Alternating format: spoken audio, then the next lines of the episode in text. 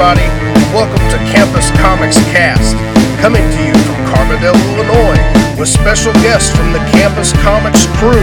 And now, here's your host, the man with the previews in hand, Mike No.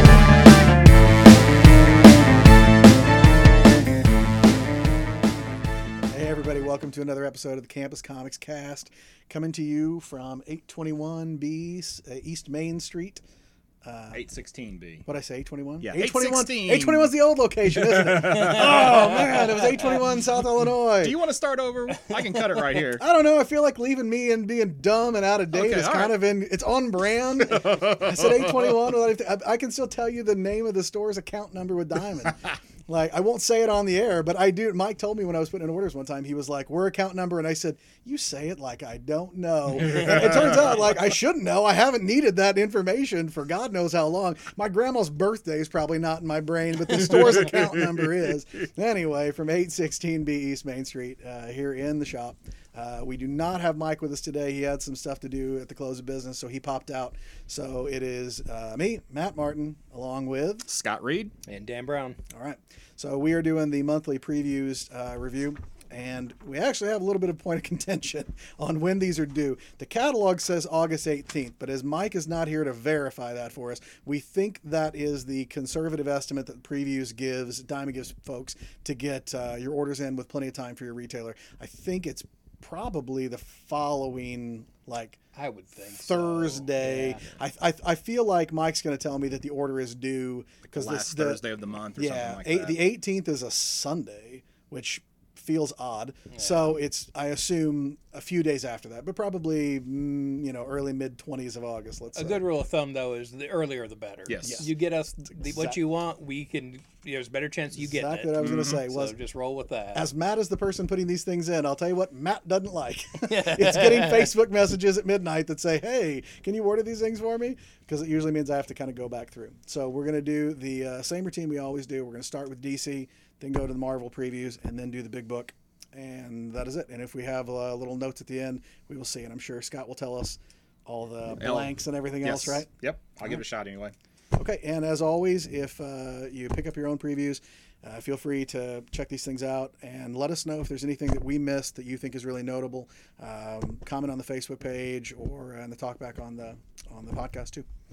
All right, Well, let's start with the scroll- cover. First, although- first off, Yeah. uh, DC's gotten so crazy with the variants that now their previews catalog has variants. What cover did everybody get? I got Joker Harley, and I didn't know there were variant got Birds of covers. Prey. I got Birds of didn't- Prey too. I didn't know until Scott said something when we were pulling books before this, and I thought, "What is he talking about?" And I still didn't get it until we sat down, and I was like, "Oh, oh, Yeah. I have a different previews than you do." I thought I legitimately I had somehow gotten the wrong one for a minute. So for the completist, there Yeah, are I- two copies. When I first issue saw it, I thought they were still just doing the flip covers. Oh, yeah. It's like, nope. Nope. nope. Is the back cover the same on both? I didn't even check. Yeah, I okay, same so. back Oh, cover. nope. Okay. Oh no. Different back covers. too. Wow. you guys got the family-friendly basket full of heads, Right. and I got uh, Year of the Villain. Okay. All right, let's roll. And speaking of, oh, do we want to do the Dan? Do you normally do the uh, the- the stuff that's in the beginning previews? Or we talk about that when we get. Screw it. That's On to we go DC. the big book. We go Yeah, the big we'll book. do. Yeah, Okay. yeah. Can't remember if we did a little intro on that or not. No. I feel like we haven't done this in forever, and without Yeah. having Mike here, all of a sudden it's like a rudderless ship. Right.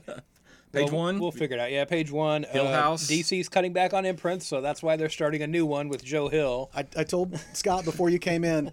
I said it to myself when I was tagging these, and by the time I was done, I had I had thought it in my head so many times. It's going to be my my meme of the episode. Vertigo died for this. Yeah. Now so- this is just black label though, isn't it? No, it's No? just- it's it's Okay. No, it's, it's, its it is own- it is uh, Hill House is an imprint, but it is through Black Label. Right, it's an imprint of an imprint. Exactly. you know, like. but it's- yes, this six months ago, this would have been a Vertigo. Thing, Yeah, oh, absolutely. probably, Yeah. You know. and and I I have to say, like, me complaining. I'm not gonna not buy these. These all sound awesome, and I love Joe Hill. So uh, if you don't know, which I'm sure most people probably do, Joe Hill is Stephen King's son, uh, and he writes very much in the vein of his father. And Basket Full of Heads is such a fantastic, evocative title for a horror book, and it's a miniseries. I think they're all miniseries too. And if you've noticed, they all have a backup story that all ties together. Um, a backup story called Sea Dogs that's about werewolves in the Revolutionary War, Oh. which sounds so awesomely stoned that I really want to check that out too. So Is I'm, Basket Full of Heads the only one that's listed? the only one that's come out so far. Okay, all right. the, the page before that shows you Yeah. Dollhouse Family starts in November.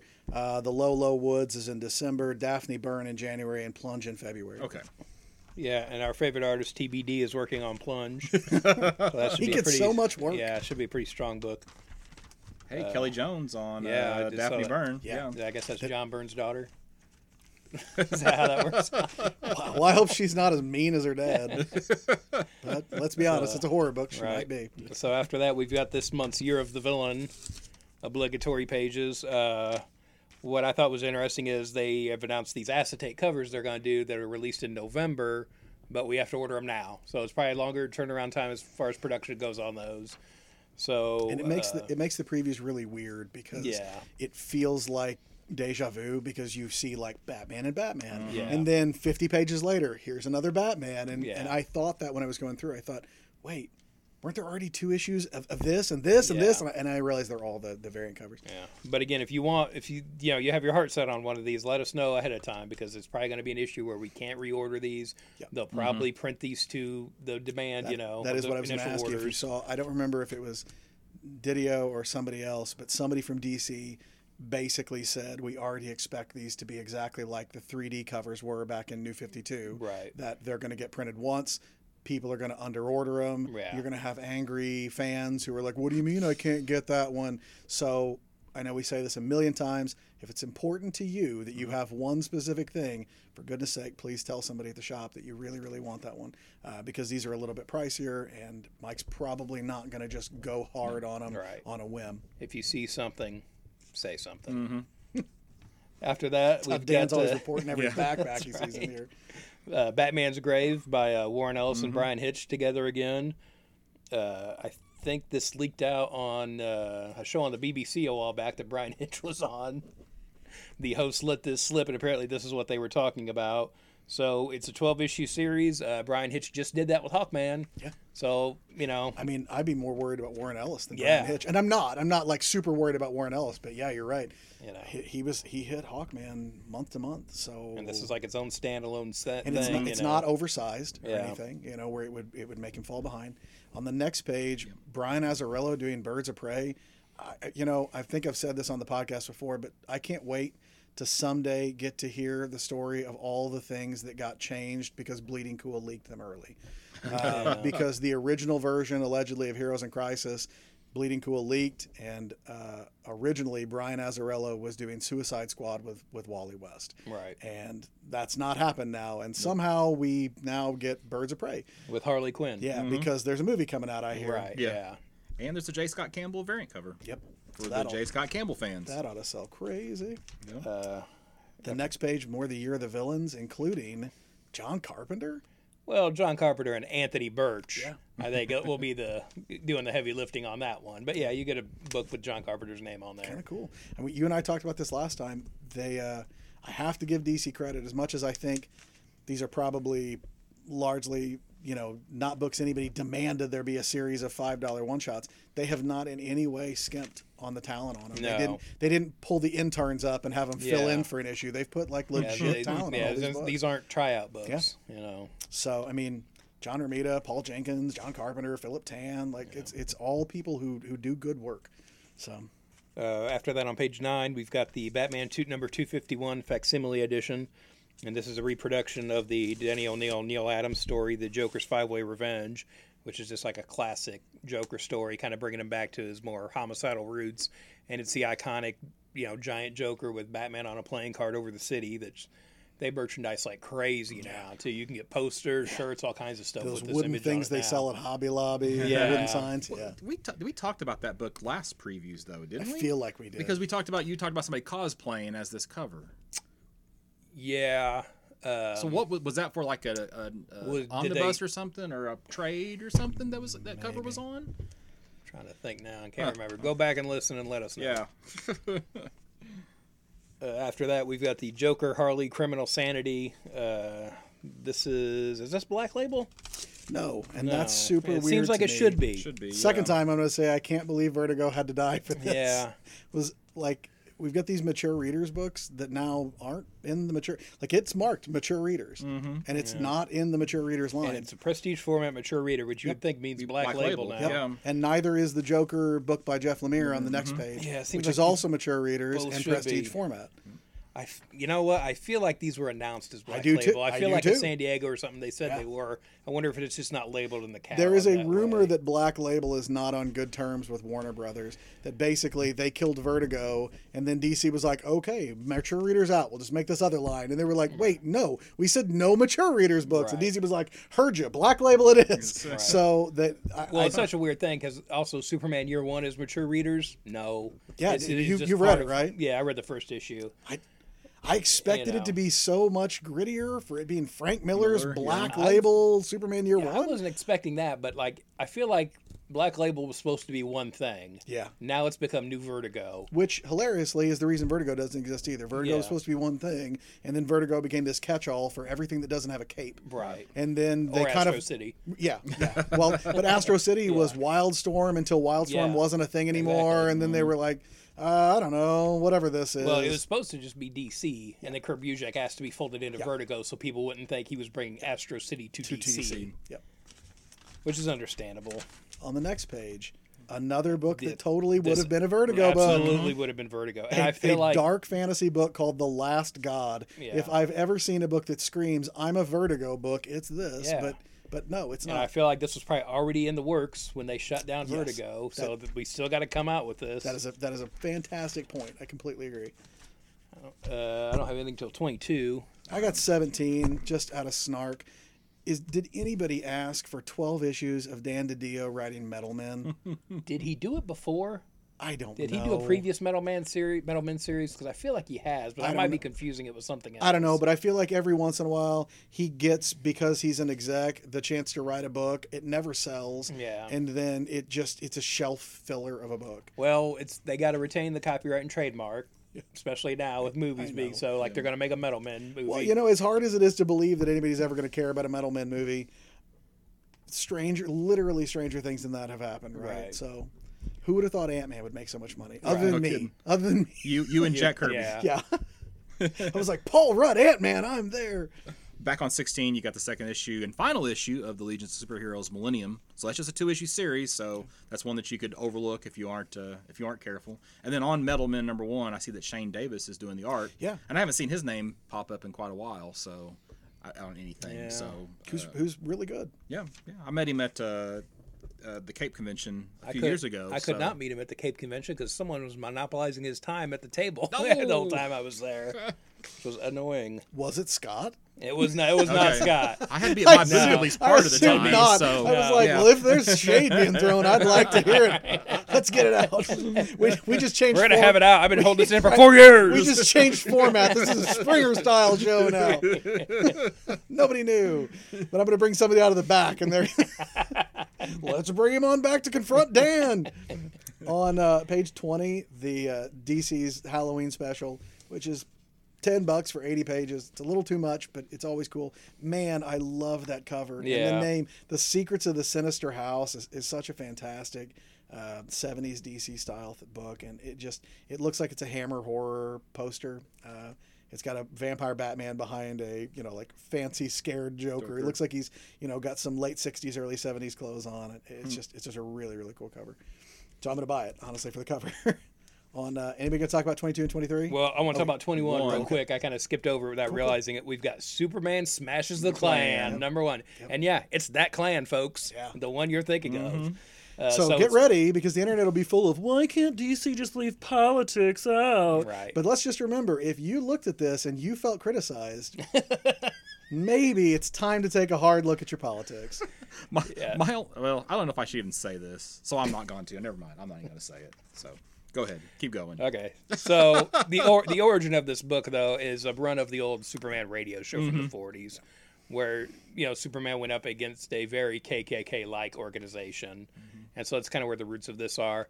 Uh, I don't know if those are available, those original shows, because it seems like they sporadically release those radio shows over time like that. I feel like they were a long time ago. We had a customer back when I worked here who used to buy those radio serials, Hmm. and I don't remember if one of them came in and he was telling me about, or if it's just a time that he told me about how there was a Right. Superman fights the Klan. Yeah. I I know that there used to be a couple of companies that did archival projects Yeah, back the- on CD oh, for yeah. radio shows. and there Um, and there are companies that do release this stuff I don't know commercially. You can get, but it seems like specifically the Adventures of Superman radio show was very sporadically released. This is the time to re-release a set of those shows, specifically that storyline. I would think right now with this coming out, so it'd be interesting if somebody does that For sure. because it's one of those things I've heard about for years, but I've never actually heard the shows. Um, after that, we've got Tales from the Dark Multiverse, Batman, Nightfall number one, and The Death of Superman number one. Sort of uh, Elseworld sort of takes on these events. I, I like. I, I think this cover's cool with Lois Lane as the Eradicator. I think it's kind of cool. Yeah, uh, you know they're one shot. Lee Weeks cover. Yeah, I'll probably pick these up. It's not like it's a twelve issue miniseries or something. Any thoughts, Matt? I I got a Facebook message from somebody when these were announced. They were like, "Did you see these?" And I said, "Ugh." and he was like, "What?" And I said, "Who wants these? Like, who said give me another take on?" I, I, I say this as a person who's probably going to buy them because Batman's in one of them, but I, a little, I just kind of roll my eyes and feel, I just, I feel like I got focus grouped into this. Like, well, uh, our numbers say that uh, there's a lot of forty somethings who remember the I mean, '90s. Well, that's the thing. Let's yeah, get that's more of their definitely what they're targeting with this. Like, there's Oh, a yeah. reason they chose these events. Right. You know. It's, Hey, not, that- it's not the trial of Barry Allen being No, Dark it is Multiverse in here. They're like, hey, you about 40? Yeah. You remember this stuff from when you were a teenager? You want to buy it? You want to buy it again? Right. Not really, still, but you're people gonna. still buy Superman seventy five, Death of Superman. Yeah. If you've Oh, got yeah. one that's still sitting around in the black bag, they, people will buy it. Not for as much as you're wanting, though. No, no, not for a million dollars, but uh, That's the other point, You can get about you know fifteen to If, twenty some- out of it. if somebody has it, they're going to try and sell it to you if they aren't buying one. Uh, Death of Superman. And So after that, we've got the, uh, I guess, the reboot of the Hundred Page Giants. Dude, I'm completely lost about this. And I say this as a guy who buys the Walmart books. Mm-hmm. So they're relaunching these, but they're going to start at Walmart first. But then it says, including 24 pages of new material. Some will say 30 pages of new material. Mm-hmm. Well, that means that's different stuff. So are these the reprints of Batman Giant number one with more stuff that wasn't in the original ones, or are these completely different? I think I thought these were supposed to be completely new books, but like now the line will be available at mass market, Walmart, and your the comic Yeah, they're, I mean, they're going to have them at Target and there's somewhere else that has them too because I saw the different displays Oh yeah, that they have.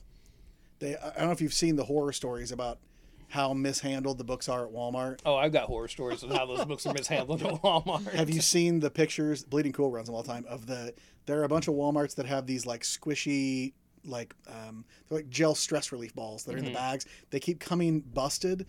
And they're hung above the way Walmart's shelving stuff is. It's it's supposed to be hung above the comic books, so people keep coming in and they find the Oh, entire rack of. DC is covered in this like crusted gel crap. So now DC has started telling Walmart and, and mass market retailers that they will manage it which is hilarious because I own one of the displays. I, I got my Walmart to let me take the display, and they will definitely not let you do that now. so if you want one, now's the time to try and convince your Walmart to let you take it. There's also a video online of Jim Lee going to a Yes. Walmart store and restacking Yeah. all of those all of those books. I like to imagine he's mumbling "freaking kids" Yeah. the whole time. But now, whereas right now there are currently six ongoing titles, now there's ten. So they're at least you know it's profitable enough that they're expanding the line. Mm-hmm. I guess. Uh, I don't have anything for a little bit. yeah, well, 29. What is okay? So Batman 80 and 81. What Mm. is Tom King's last issue again? I always forget. Tom King's last issue is eighty-five. 85. Okay, all right. Something like that. And then well, on- we'll see what it is, I guess. Yeah, and then on 30. It's either 83 or 85. It's basically as soon as City of Bane is done, he's done. Everything that was supposed to come after City of Bane goes to Batman Catwoman. So page 31, you got Batman Annual 4, also written by Tom King, which I Oh, wonder if this annual is like one of the stories that he planned on putting into, and they just moved it to an annual. I don't believe that it is. I saw, I don't remember if Tom King said it about Weeks and Fornes or if one of the artists said it about them, but I believe the story was specifically written for the two artists Oh, Okay. nice. as an annual. And uh, that is that is the most on-brand book for me I've ever seen.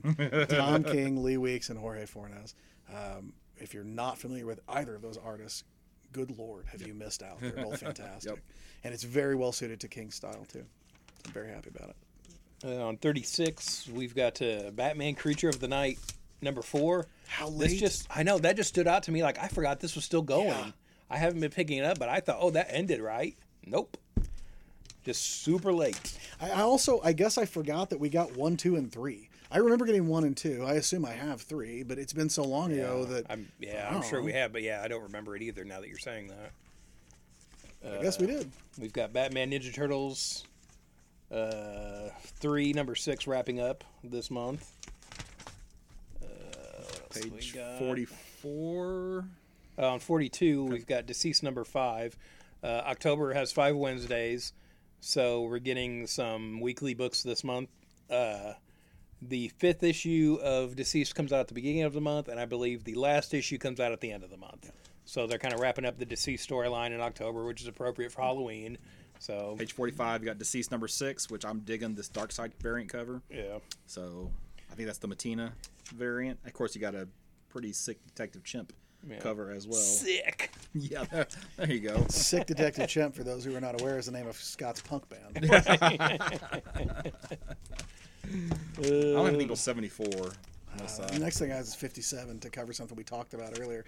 Uh, I, I thought it was Scott, but apparently it was Dan. In our investment book recommendation last time was Harley and Ivy number one, and in this one, uh, the Floronic Man is on the cover, and as it says that it is uh, about Harley or Ivy beginning to understand her place in the green. If you read Justice League Dark, there's been some some developments with uh, the Floronic Man's connection to the green, which is the force that powers Swamp Thing and I think Dan made a really good pick. I think there might actually be some some legit implications for DC from that. So hats off, Dan. Good I pick, ordered, I ordered four copies of that book because you recommended it. There you go. And everybody else should too. I got uh, what's what's everybody's next page? That's what I say. 74, I think is my next thing. So I've got 64. go.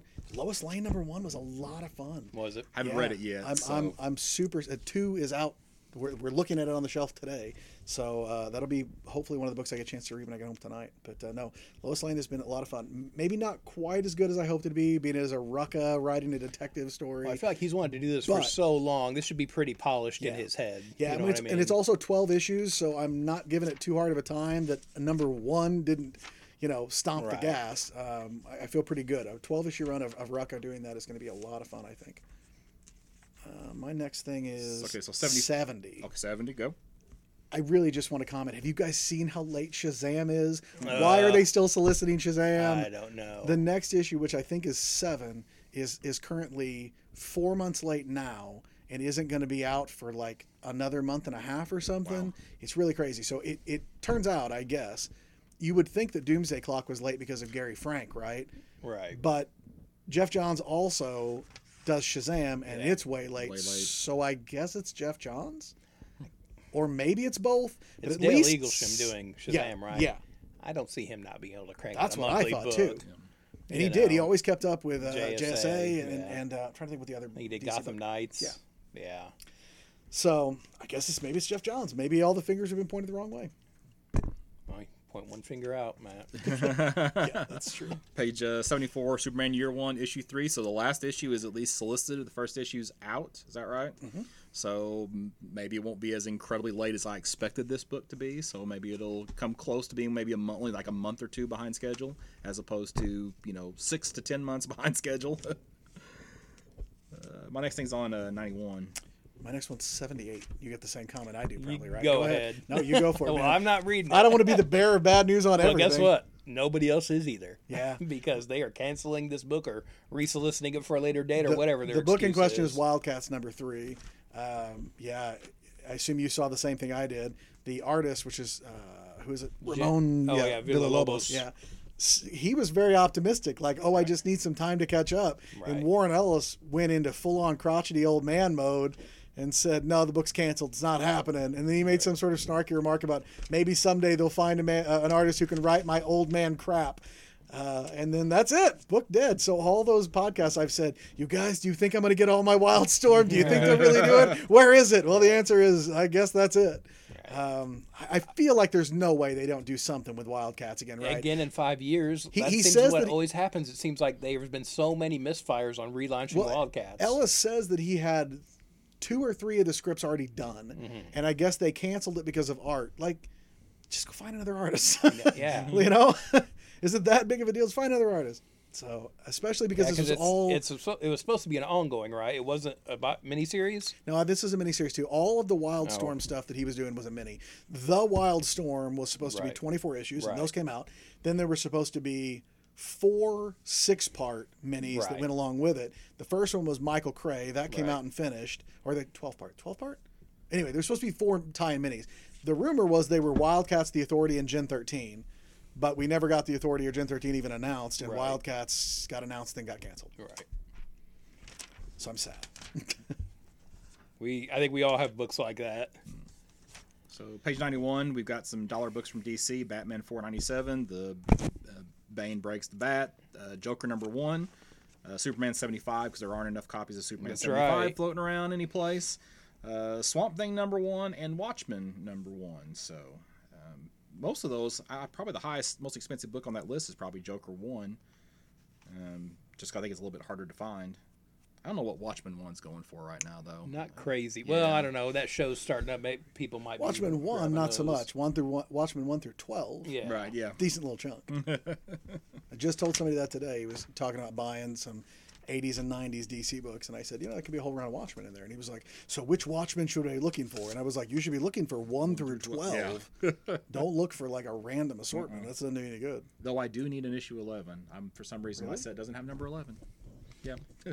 Page Uh, 93. Uh, we've got Superman Up in the Sky 4, written by Tom King. Plus, it has a Superman Flash race cover for everybody who likes the Flash Superman race covers. Uh, 95, we've got the start of uh, some of the acetate covers here that are coming out in November, so you can see what they look like here. Uh, it seems to be the gimmick is there's something crazy on the cover, then when you flip open the acetate, there's something, there's a twist behind it there, so some hidden characters and stuff like that, so you can kind of see what they all are for this advanced There's a- solicitation. there's There's, a bunch quite a few of them. Are you going to get any of them? Oh, I'm sure I'll get the Batman ones. Probably the books I normally get, I'll get these covers for them, but I'm not going to get all of these. Um, I'll probably get the Batman family books in general. Uh, on 118, we've got a new uh, collection of The Absolute Fourth World by Jack Kirby, Volume 1.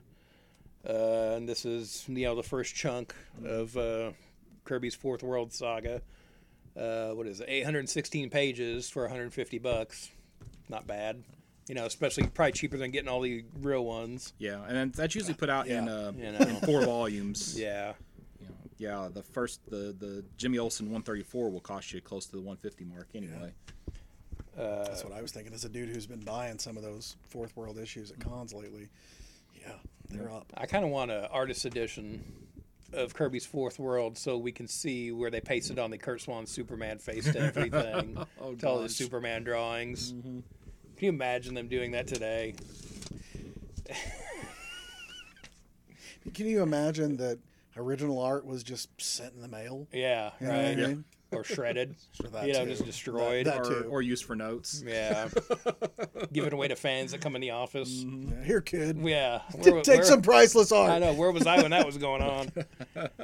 Uh, after that, on 119, we've got uh, Batman, the 1989 movie adaptation, deluxe edition, hardcover. Why? I'm gonna get it Why? because I like that. Well, I love that movie, well, yeah, but it's a good it's a good adaptation too Okay. of it. Um, you know, Jerry Ordway made the good call of getting likeness rights to the actors in that, and no none of the other merchandisers did.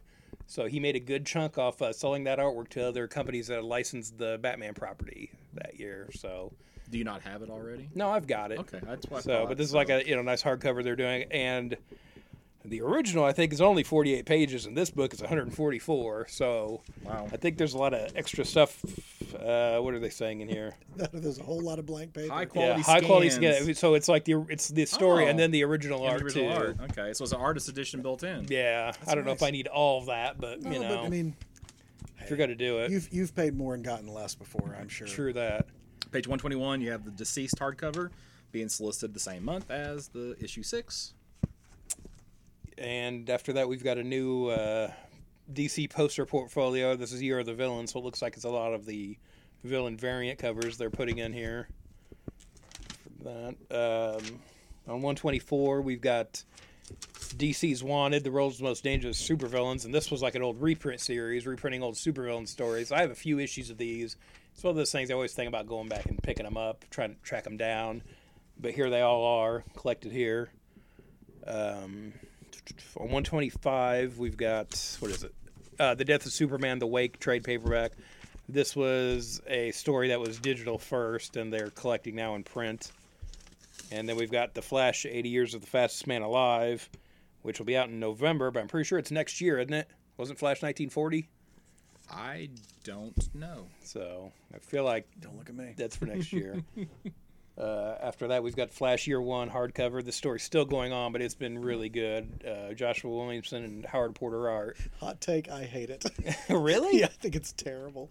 What Flash Year One? Yeah, I don't like it. I think it's bad. Really? Yes. I really like I think it. the dialogue is aggressively mediocre. Is it still Williamson doing the Yeah, writing? uh-huh. I've enjoyed his stuff so far. I haven't read this yet, but Boy, I hope we don't have Josh Williamson at a con soon, and we have to edit this, we have to edit this out. But man, uh, somebody said something the other day about he's the last guy from Rebirth that's keeping his book, and I thought well, he kind of sucks too. he's the least good of all of them. really, so I've enjoyed it. I just think it's uh, uh, so maybe my standards are too high. The only time I ever really read Flash consistently, and I love the character, the only time I really read it consistently was Geoff Johns, and I really mostly read it during the whole Geoff Johns Scott Kolins run, I, which expect, I thought is you were going to say Mark which is so- pure freaking gold. Mm-hmm. I've never read that much of Waid's Flash, and I want to, and I I just never have. I don't know why. I love Yeah, Mark Waid. kinda- I love I'm kinda Flash, the same boat with but that I for just some reason. haven't. It's one of those ones that every once in a while I think about, like, oh, I should try and track those issues, those trades. Right. But the issues are shockingly hard to find. They shouldn't be that Yeah. rare. Like mm-hmm. they're from the '90s. They're not. I feel like the that book wasn't rare. selling that well then either, or something Yeah, but maybe. but they also haven't really like appreciated. It's just mm. they're not valuable. They're just hard to find. You know what I mean? So I always look for a good run, and people will have these shotgun method of like you know they've got holes everywhere in them where you're gonna have to go and find those ones too. So if I could find somebody that would just sell me the whole Waid run, I'd I'd probably pay a premium for it to do it. I just haven't been able to find one. But I just it's not that I think Williamson's flash run has been bad the whole time. It's just I don't know, man. Do you, I don't feel like the year one really is adding anything to it. It's just a time travel story about Barry turns out to still be Barry. Yeah. right. Like and oh, the turtle's the villain. Okay. Like, sure, man. Sure, man. Whatever. Flash Comics number one, January 1940. Now I don't know if that's cover date, which means it would actually Oh. be November be, of yeah. 39. Right. But so yeah, they got a little be. wiggle room right there. uh, what is this? 129. We've got the Man and Superman Deluxe Edition. This is the uh, just, uh, one shot that came out a while back from Marv Wolfman. I guess they're doing a deluxe version of this. I don't know if I there's. feel like this is just a thank you to Marv Wolf. you think so? Because I feel like was were people demanding this? Like I didn't pick up that book. I don't know how good it was. No, but I've met I met Marv Wolfman last year, and I get it. He's a sweet, sweet man. Mm. Yeah. so I think when I saw that, I thought the same thing. I was like, I don't think he really needs that. But I imagine DC was like, Marv Wolfman, Yeah. throw the guy an extra paycheck. What do you say? Yeah. And I honestly, having met him, can't hate it. I think it's a great idea. Well, you know, he I mean, he had that injury sometime after a recent convention, Yeah. so maybe they are doing him a favor too. That's, Yeah, I, I was going to say be. he's in DC his may be doing retirement solid, years. so Yeah. yeah. Yep. I think it's very nice if Yeah. that's the case. Either way. So on 130 we've got the Luthor trade paperback, and this is the collection of the Lex Luthor Man of Steel miniseries from back in the day by Brian Azzarello and Lee Bermejo. Has it been retroactively changed to Black Label? It doesn't look like Feels it. like it could have been. Feel- yeah, and def- yet it that, wasn't. Yeah, and the Joker book. Yep. It was retroactively renamed Luthor to go along with the Joker book. uh, what is it? 132. We've got Superman City of Tomorrow Volume 1. This was the start of the run with uh, Jeph Loeb, Joe Kelly, Ed McGuinness from. That was around 2000, right? I was gonna 99, say, ear- 2000. Early 2000s, yeah. So, yeah, That's that's, a, that's what was on when I started working here. yeah. So uh, start that whole run started really strong too. So this volume one's probably some good stuff in here. It is. It's very. it's Um, very fun. Light, oh yeah, it's the, yeah, Superman. it's the Superman Y2K number one specials in here. So yeah, it's right around then. Uh, 135 Superman Year One hardcover also solicited uh, this month, along with the final issue. So now this is a what solicit for sale on uh, November 6th, and most of this stuff is coming out in October, October. yeah. So a little, but I don't know. Maybe it's gonna again. It's gonna be close to on time. So I don't have anything else. On uh, 139, we've got the Batman versus Harley Quinn battle statue second edition because they tried this was it last year I think and like every one of the statues Okay. was screwed up. So glad you said that because I looked at this and I thought, haven't we one had this and two what, weren't they all broken? Yep. I remember Mike showing me how it didn't fit, and I I looked at it and I kept like trying to figure out is this just like the other one but different? This is literally just a reprinting of that statue, huh? I know it A says new- I think this is I think this is reworked. yeah, yeah, but I mean it's like a new version of that it's same it's thing. that same statue. But I, this one looks smaller to me too. I feel like they've probably scaled it back some too on this. But again, three hundred seventy five dollar price tag. Maybe let's scale this down a little more when Hey, everyone already hey, we a- made it work this time, so we increased the price. Everyone's already got a sour taste in their mouth from before with that. Uh, this month we've got the Batman Rogues Gallery multi-part statue of the Penguin, sort of like the villain statues that they're doing to complement the Batman family they did. And this month's Batman Black and White is the Doug Mahnke statue, and I believe this is number 99, which makes the next one McFarlane's 1000 or 100 that they're doing. nice. So I think that's it for the DC catalog. On to Marvel. Marvel. Page two, go. No one, no one let Jeff Dixon's wife hear that because then Oh, she'll know sure. she'll know how many Batman Yeah. black and white statues that man has. Yeah, for sure. You can hear her scream, "How many?" All the way from Carterville to here. It makes me super glad, by the way, because at one point when he started his run of those statues, I was buying them too, and then I went, eh, maybe not. And if you know me, eh, maybe not is not something I say all that often. Once I start collecting something, and I remember thinking eh, it could get out of hand real fast, and Oh yeah. all these That's years why- later, That's why I don't get statues to begin with. yeah, So dude, I, I, that's why I gave it up. Mike Yeah. bought most of my statue collection from me years ago, and as much as I would like some of those pieces back, generally I don't want all of them. yeah. I wouldn't. I wouldn't buy back the collection. All right, so Page uh, two. we Marvel got, uh, catalog. yeah, page two. We got X Men number one, Jonathan Hickman. So this is going to come out of the end. Well, I guess actually issues six and Yeah. of what House of X and Powers of Ten are also solicited. But uh, we've got looks like three new X books. Is this is this X Men number one or is this Ten Men number one? How's that I think this is. I think this one's So, X Men number Has one. Has anybody other than me read House and Powers? No. No. Oh man, it's fun. It's really Really? fun. Yeah. So I, as a as, as a person who like got into comics in the '90s for X Men when Jim Lee was still drawing, and you know the the the relaunched Jim Lee X Men, um, it feels like what my brain thought X Men comics were gonna be like when I got into them. It's it's it's weird alternate futures and, and bizarre technology and cool powers. And it's just everybody's in classic costumes. And uh, man it's it's been a lot of fun. I my hot take on House though and it turns out I'm not the only one that thinks this and I'm glad because I felt like I was going crazy. If you look at that cover of House of X number one with the professor wearing the Cerebro helmet man it sure looks an awful lot like Ultimate Reed Richards aka the maker who wears a weird helmet like that. And if you read that issue the professor acts very unprofessor like and I'm really hoping that the reveal on it is that all of this stuff was orchestrated by Ultimate Reed Richards. Um, if they reboot X Men by tying it to the Ultimate FF, I, I don't know. Like the Marvel continuity fanboy in my head really, really likes the like intermingling of all that stuff all together. So I would be very, very okay with that. But I find this X Men number one cover is very strange, right? It's all of the Summerses and their wife and their alternate daughter. Oh, and by the way, Wolverine. Wolverine's there too. Yeah. and Wolverine because it's a X Men book and you got to have Wolverine. Right. And I'm not complaining because I hate Cyclops and I love Wolverine. But uh, yeah, it's it's an odd team. There are no non Summers related people other than Wolverine. Or is he? Yeah. oh man.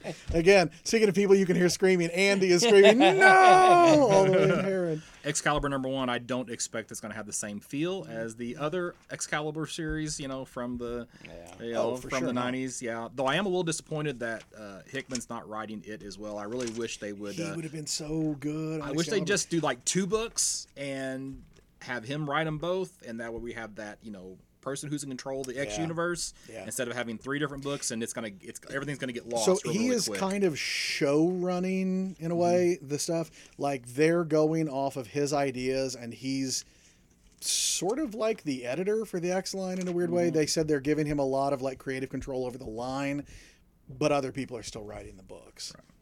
So I guess it'll be off of his concepts, and that's pretty all right. Um, the Marauders, which is apparently X Men Space Pirates or Yep. something. Kitty Pryde and Lockheed. Fine, don't have to sell me twice. Let's go.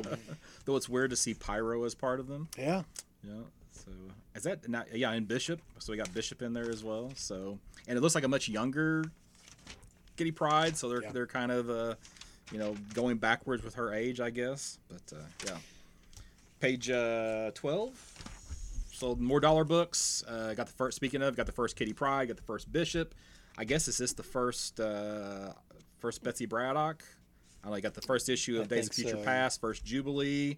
So all tying into the relaunch X Men Mhm. stuff. I'm not sure what's special about uh, love X that they've- Factor 17. I love that they've Rictor? they've Yeah. listed uh, Uncanny 141 as Pyro. Yeah. Yeah, no, I- that's the only notable thing in that one. Yeah, Right. And that's not, it's not his first appearance. Yeah, that's, Just like oh, Pyro's in that one. Yeah. And if you're gonna it's do not the most famous cover in X Men history. you got to do 42 with it. It's silly that they're not just doing both of those together. First Apocalypse, uh, is that the first Omega Red? Uh, no, what is that one? Kwannon.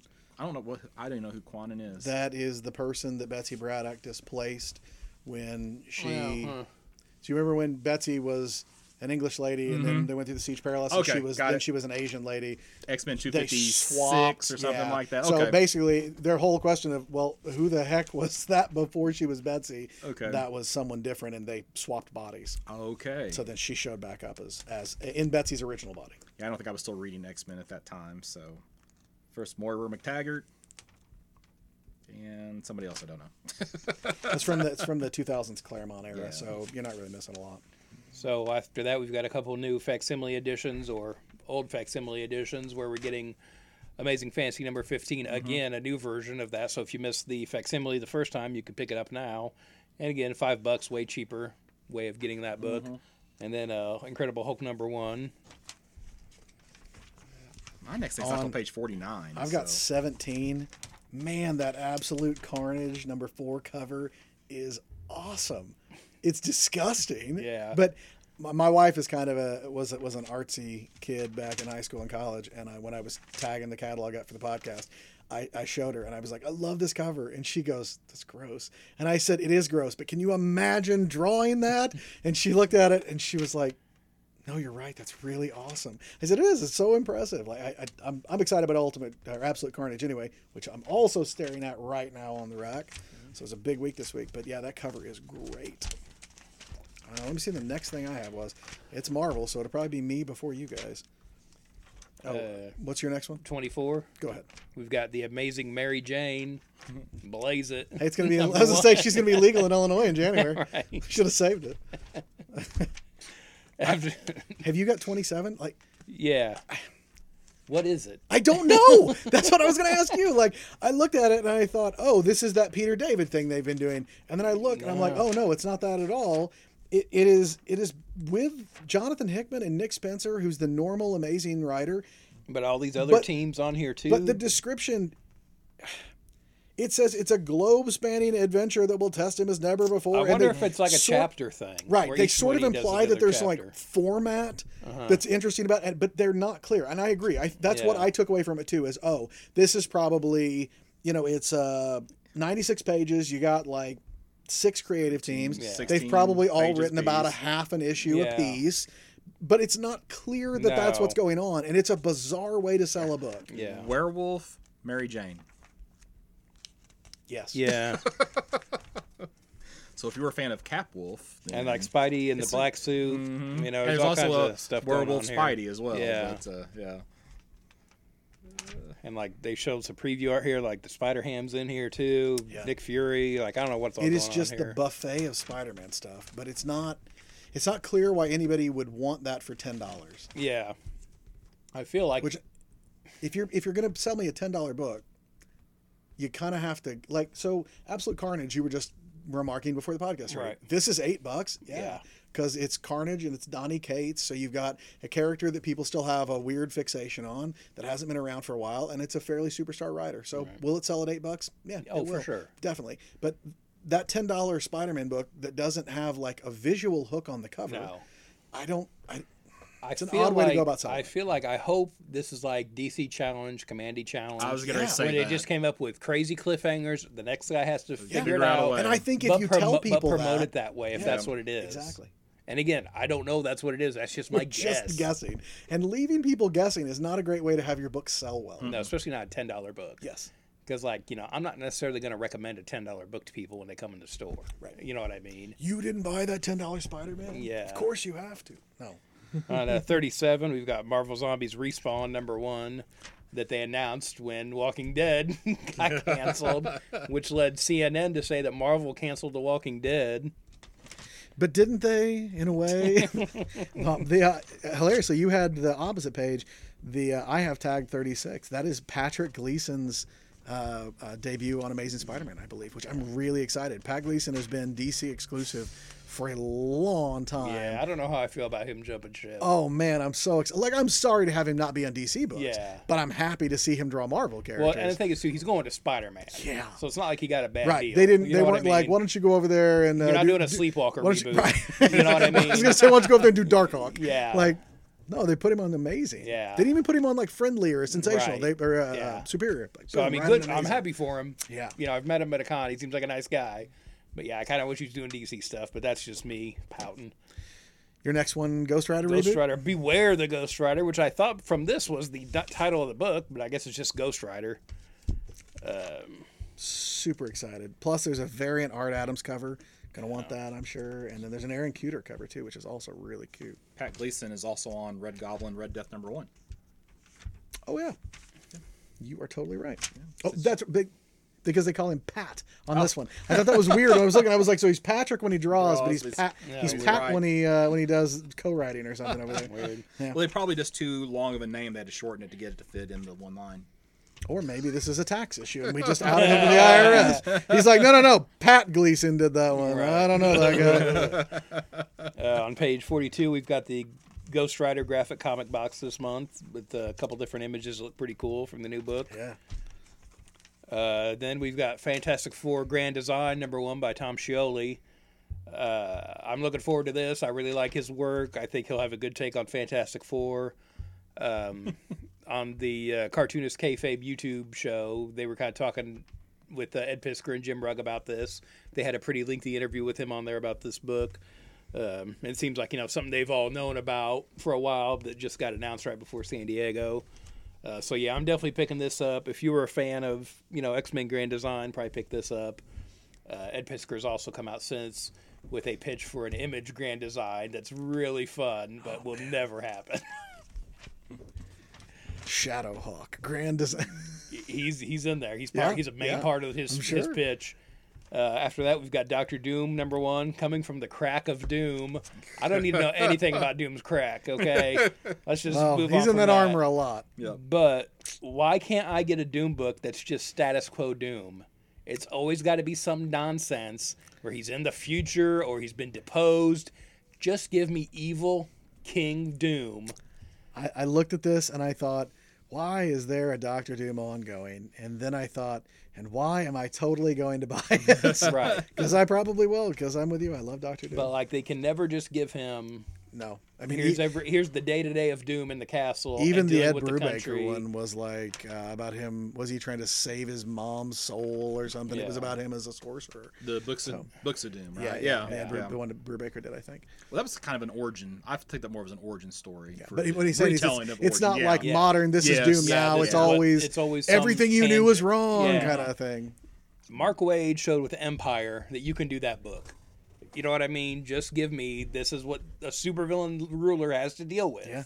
You know, there's some really good story opportunities there, which they never seem to want to do. Man, when that book was out, I remember telling people, "You got to check out Empire," and they were like, "What is it?" And I said, "It's what if Doctor Doom won?" And everyone, nobody else ever needed to hear another Yeah, sales you know what They're like, that that sounds fantastic. I'll read that book. Yeah, you will. It's really good.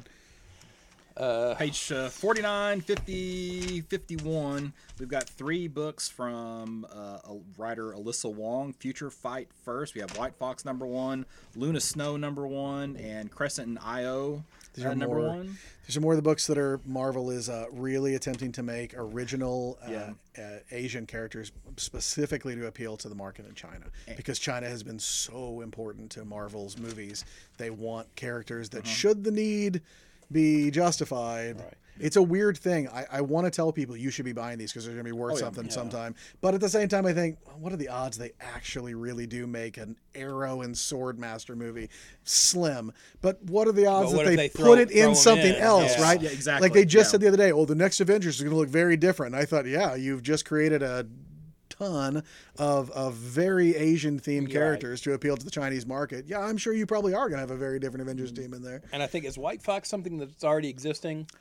Because I thought I'd You heard got me. there was a character like that that they were already publishing overseas or something like that. And I want to say Yeah, it some of White these things have been already Okay, published in yeah, another market. okay. They're being published in English Yeah. here for the first time. right. Yeah. Okay. But it's also going to have Marvel's future Avengers in an all new story. So in the in the White Fox issue. So this this is going to be my you know buy it just in Yeah, case. you This is think- my investment books just because there's going to be some you know first appearances of a lot of characters. Yeah, you can't these tell me one of these don't end up in the Shang Chi movie.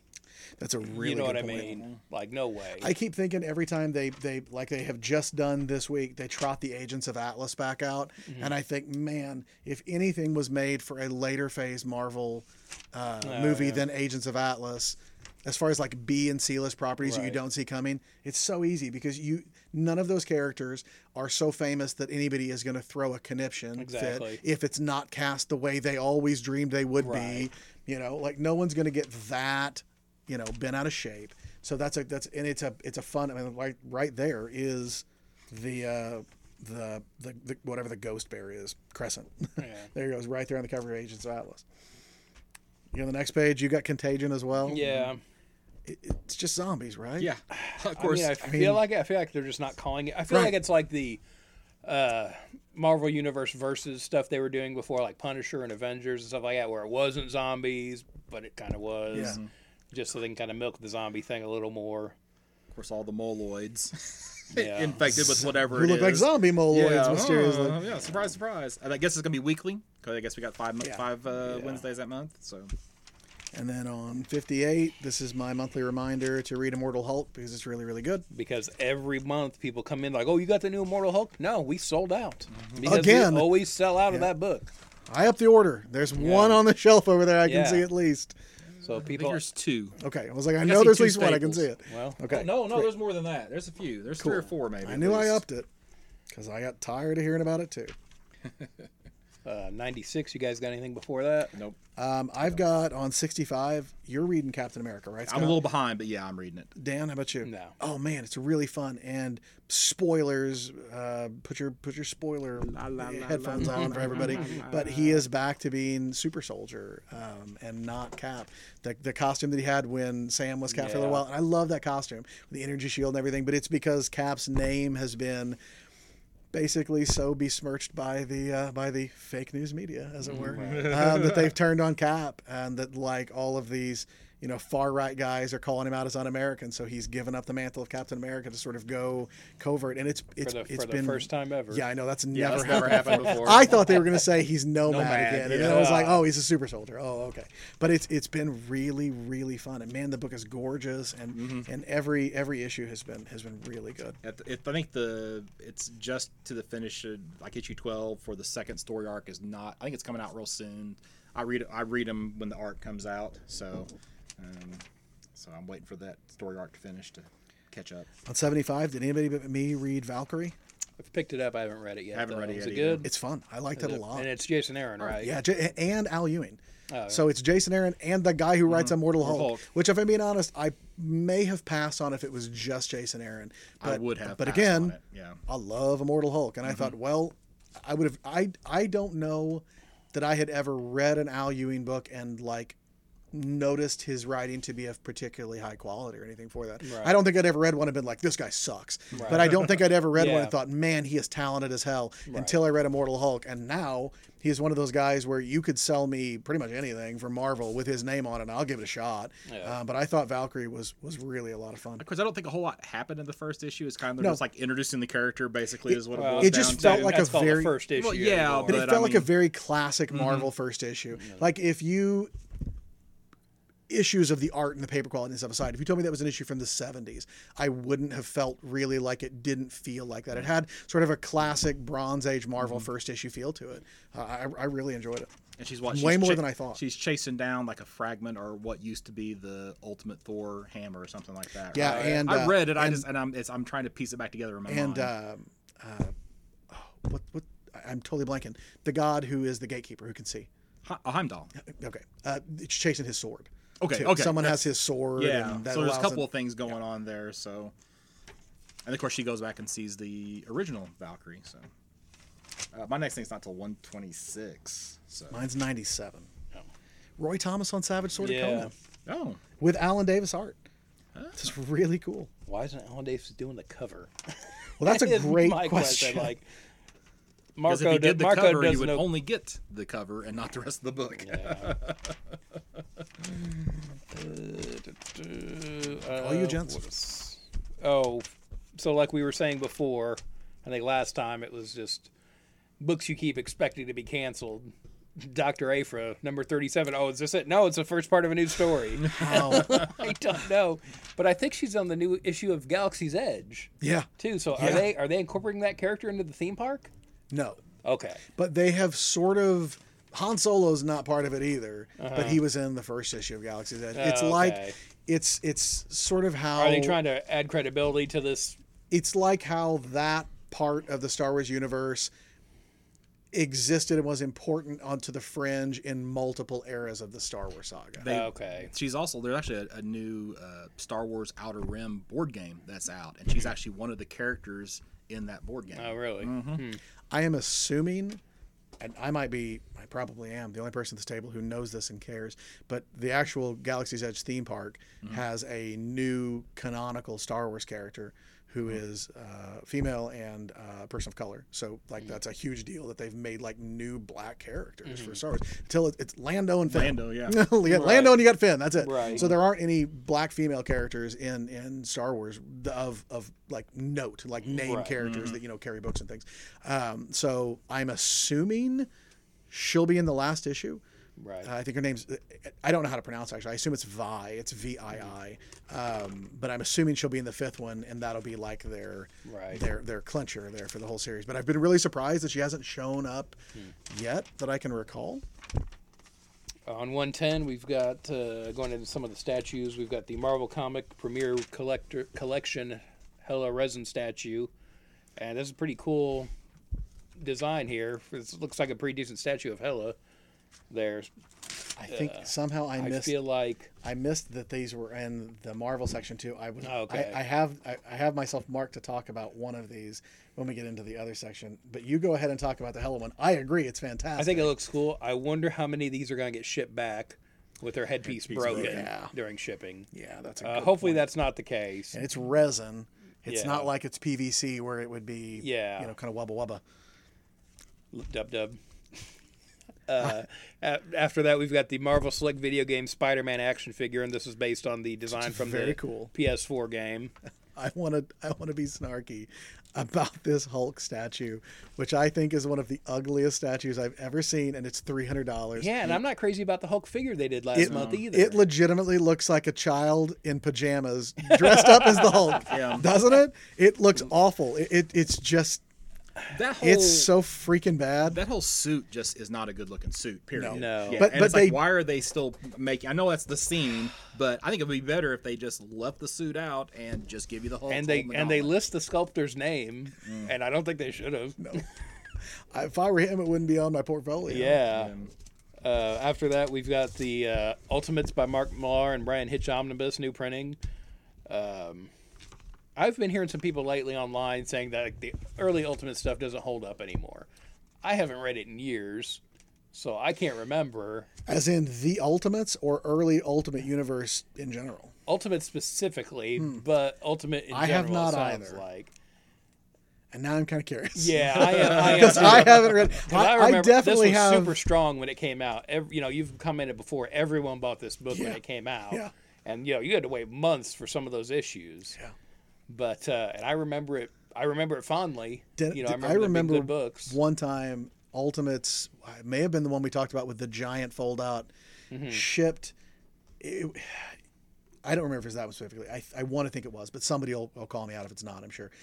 But one shipped when it was cold, so freaking cold, and it was Mm. a day that it was waffling back and forth between rain and freezing rain and snow. Oh, yeah. And Dennis was like, "Oh, no one's going to come in today." And I remember thinking, "I don't know, the Ultimates came in. I think we'll do okay." And we had so many customers Oh, because people were like, "The Ultimates came in right," and they'd come in dripping wet and bundle up. They'd be like, "Ultimates is in right. You're not out, right?" Right. Like, nope, they're still there. Yeah, and we had a really good Wednesday, and he was like, "There is no reason we should have had a good day today." Yeah. But Ultimates came out, and people came in. and there is not an equivalent to that now. I can't think of something that people are going to brave the weather for to come get it- anymore. The, the, there were several books when Hulk. I was here. yeah, Jim Lee Batman, yeah. Kevin Smith Green Arrow, uh, Ultimates.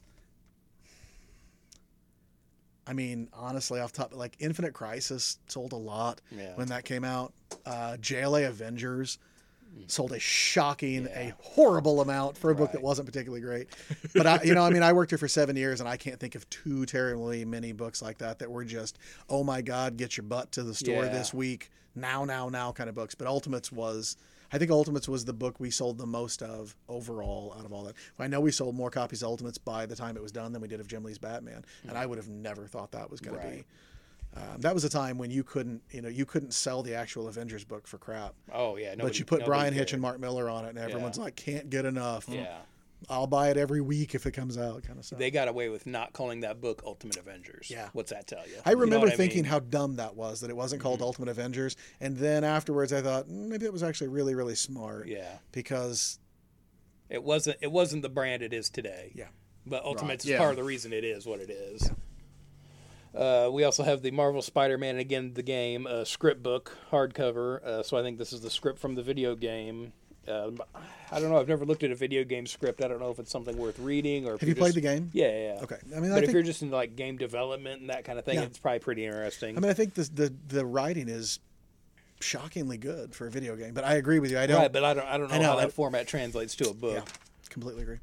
Uh, since we have Marvel Zombies back, we're getting all the trades again. Uh, we get the the first one, the second, and third series. First two are still written by Robert Kirkman. If you like Walking Dead, zombie superheroes, folks. Yep, You it's know, Walking first- Dead, but more fun. Yeah, and we're More fun, less depressing. again series that started off really strong, just got diluted over time. Well, it's you the, know. it's a classic comic book approach. If Yeah. it's a good idea once, it's a good idea a hundred Right. times. Oh, you like zombies, do you? Right. I'll give them to you every single week. Uh, then we've got the Marvel portfolio of Joe Quesada, so it looks like a lot of his uh, work here in a portfolio. Uh, I think that's about it for me. I think maybe a one couple more twenty six. You got the volume five of Immortal Hulk, and volumes one through four are still available for order. So if you're interested in those, uh, Well, if you're if you're interested, come tell us for sure because we're having trouble getting some of those in for some reason. Oh, really? So, The yeah, Immortal Hulk trades? Yeah, I don't know what's going on with that. We're gonna have to look into that. Uh, page one thirty two, they're soliciting a few of the Jason Aaron Thor. And this this particular Thor Volume One, God of Thunder Reborn, was like the first Jason Aaron story that, that I was really really disappointed in. So yeah, I was not Hot take from Scott. Yeah, I was Yeah. not pleased with it at all. It was, uh, yeah. So I don't know Is if you like the- silly Thor. Is this the current run? yes, it's part of the current run. Yeah, no, Yeah. I'm with you. I kind of didn't love it that much either. Yeah. it was okay. Well, it felt like let's take all the well. The way they like do Thanos, there, there's a Thanos Hela relationship, Yeah. and it's just like it's like high school drama relationship. It It's was- like, it was just absurd. It was Uh, really yeah. uneven because it was both very jokey and very dark Yeah, in and a weird way. Do you And it- think he's been on the book too long? possibly. They I- keep I'm- saying he's almost he's done, and then we're keep- like, yeah, but, yeah, King- well, something. but how King now King Thor? Yeah, Yeah, I mean, I'm gonna try Okay. King Thor. I know. but uh, I think the same thing. But Like, this one I'll- was I'll just not good at all. So it's like it's it literally is well uh, in uh, uh, the Iron Man storyline. they had this time where he kept his suits in space, and whatever he needed would just get dropped down to him. And they're doing that exact same thing with Thor and hammers, and he's like breaking a dozen hammers and Yeah. every single every single issue. Just like It's calling random Mjolnir knockoffs. Yes, over and exactly. Yeah. And it was just plus the whole Thanos hell. It was just it just wasn't good. I'm running So- low on hammers, Yeah. kind of stuff. Yeah. Yeah, he'd have two or three at a time and break two or three of them. It just it was just absurd.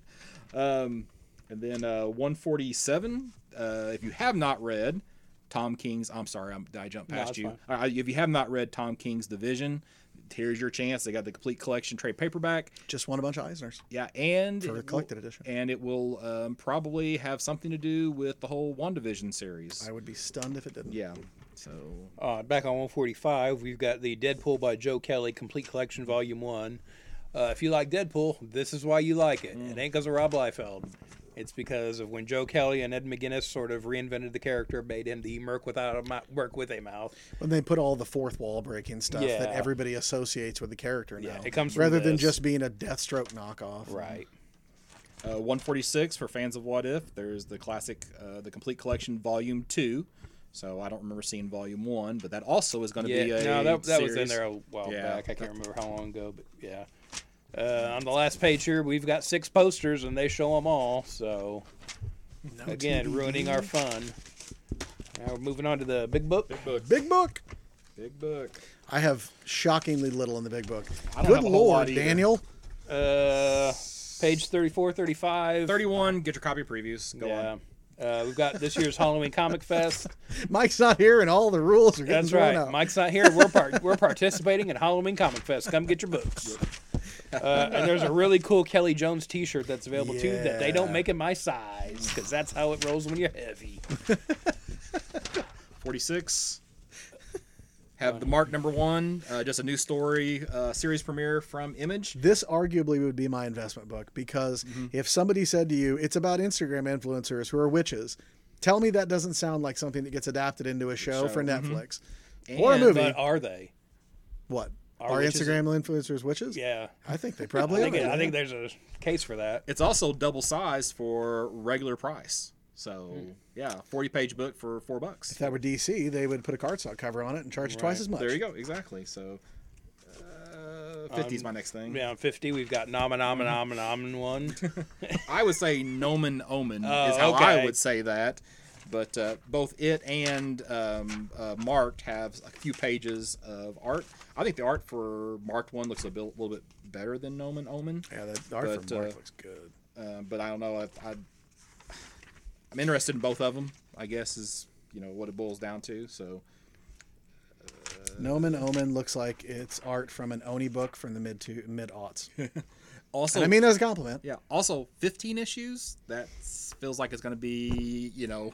Feels like they're being honest with how long this book's going to last. Yeah. Well, it just seems like an odd You know, number. It's like you know, twelve to me seems like a lot. You know, Right. so fifteen seems like it's way too much. Well, but you're getting a lot of five issue trades now too, so that might be Maybe. playing. We might see that trend start to play towards that too, where we get three trades. I know it sounds nitpicky, but I do think five issue stories are better than six.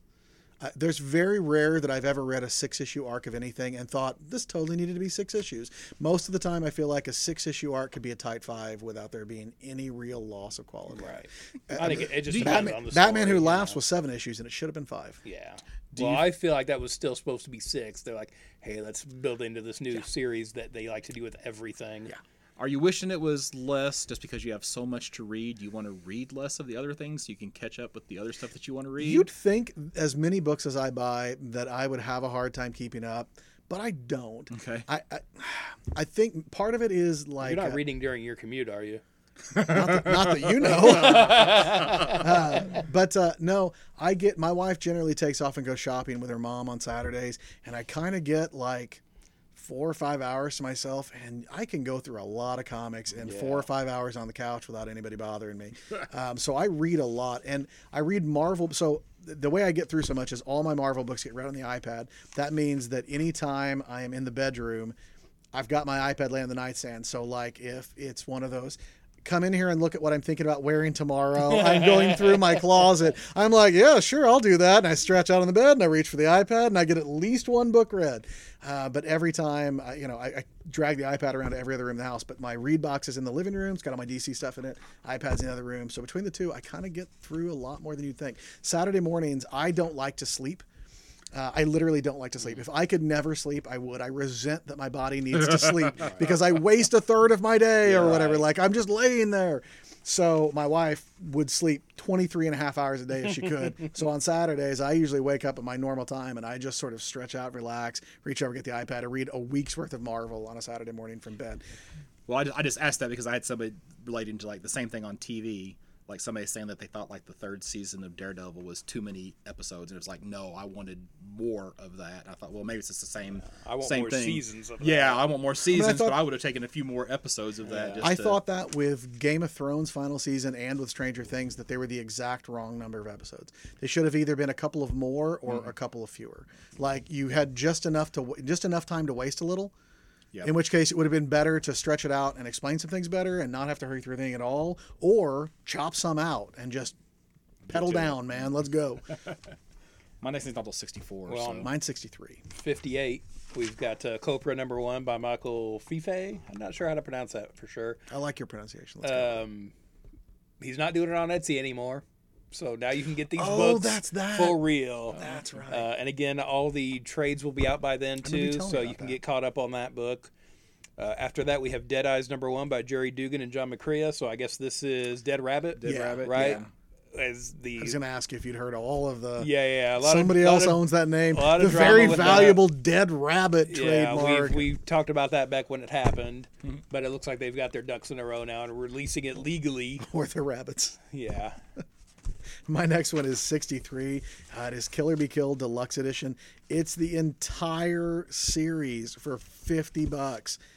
That's amazing. Yeah, that's crazy. and if you haven't read it, it's so good. The description, their little sentences, one sentence is Catcher in the Rye meets Death Wish. Death Wish. That's fairly accurate, but I feel like the thing that's being undersold here and really not mentioned at all is that it also has this really great I would think of it as being like a 70s Marvel kind of vibe of it's got this kind of creepy gritty horror thing to him where he believes that a demon is making him kill bad people and it, it's just it's really good man um, I love that book I'm so sorry it's over but I am also it's a book that I'm glad it ended rather than just continue on forever Right. it had a nice Punisher or Yep. something. Yep.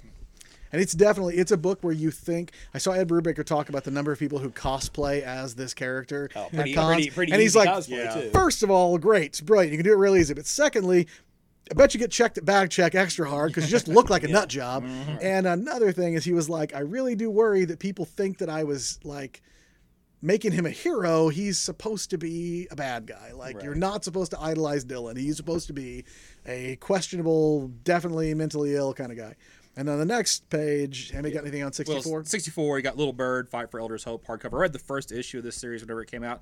I surprisingly enjoyed it. So um, I don't know what I was expecting from it. Yeah, But uh, yeah, same so here's your chance to pick up the the full series hardcover. 30 bucks. on 65 again to go with more ed brubaker and sean phillips because i'll buy anything my heroes have always been junkies is a uh, one-shot graphic novel they released in hardcover not too terribly long ago. It is technically set in the criminal universe but you don't have to have ever read any of the criminal books before. It's really really good. And i think it got nominated for eisner's. It may have won some of them too but it's 13 like it bucks and it is quite good. On uh, 68, we've got Street Angel, Deadly Girl Alive trade paperback by uh, Jim Rugg, also co-host of the Cartoonist Kayfabe YouTube. Uh, I definitely want to point this out because he liked some of my Instagram posts the other day, so we'll give him a shout out here with his book.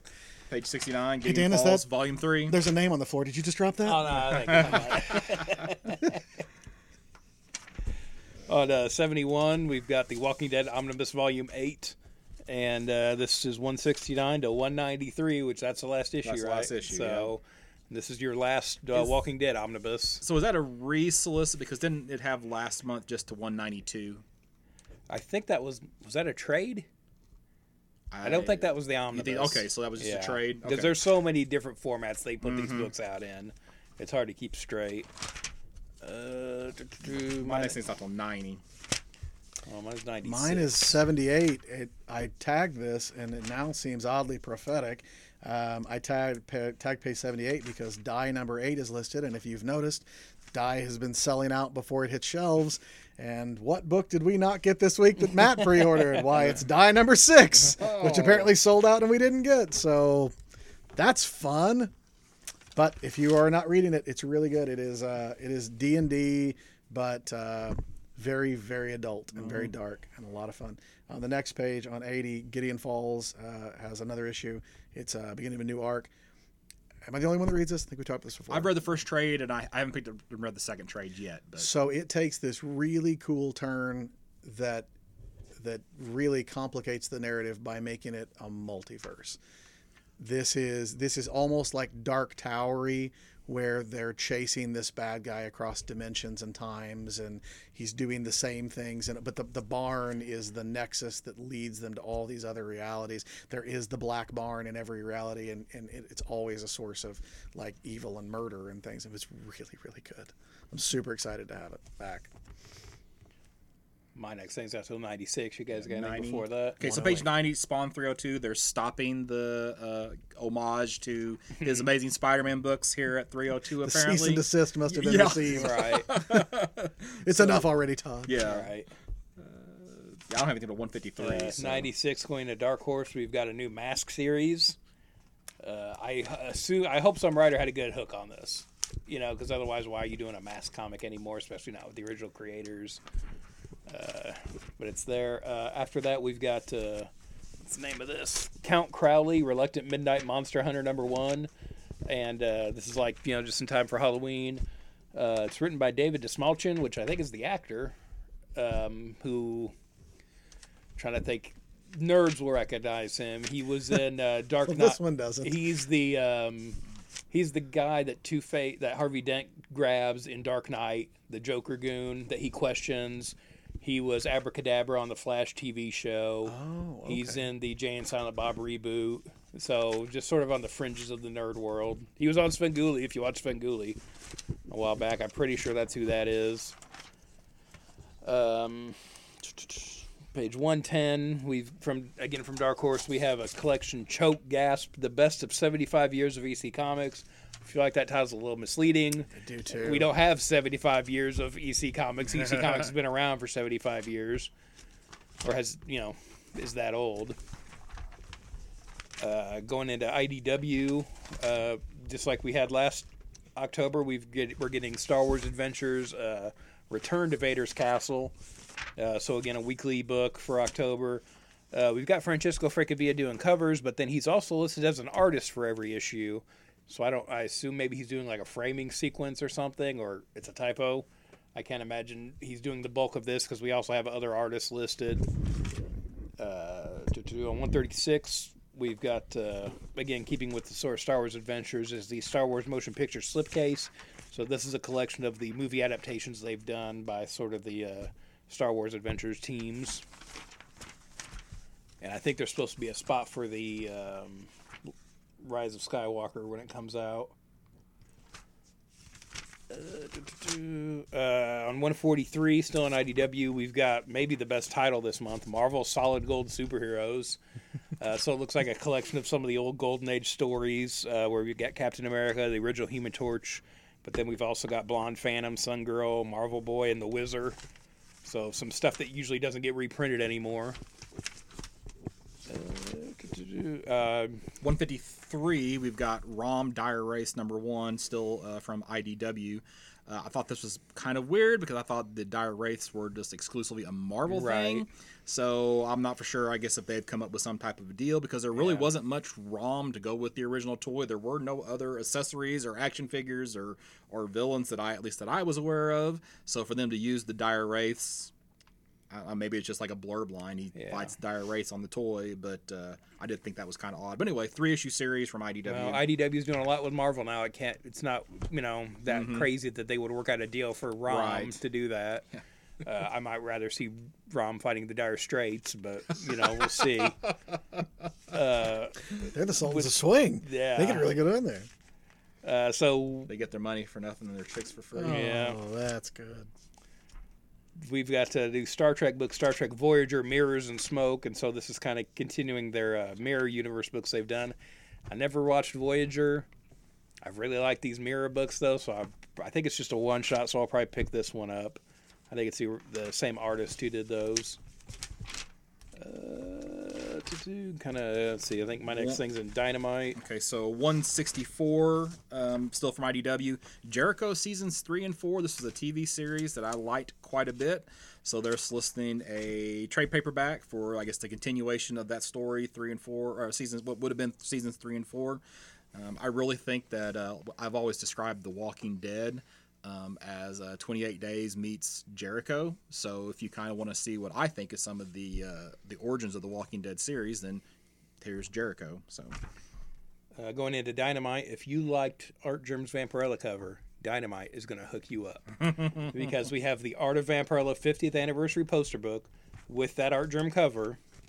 After that, we have the Art Artgerm Vampirella collectible bust, which is a bust of Vampirella's bust with Artgerm's design.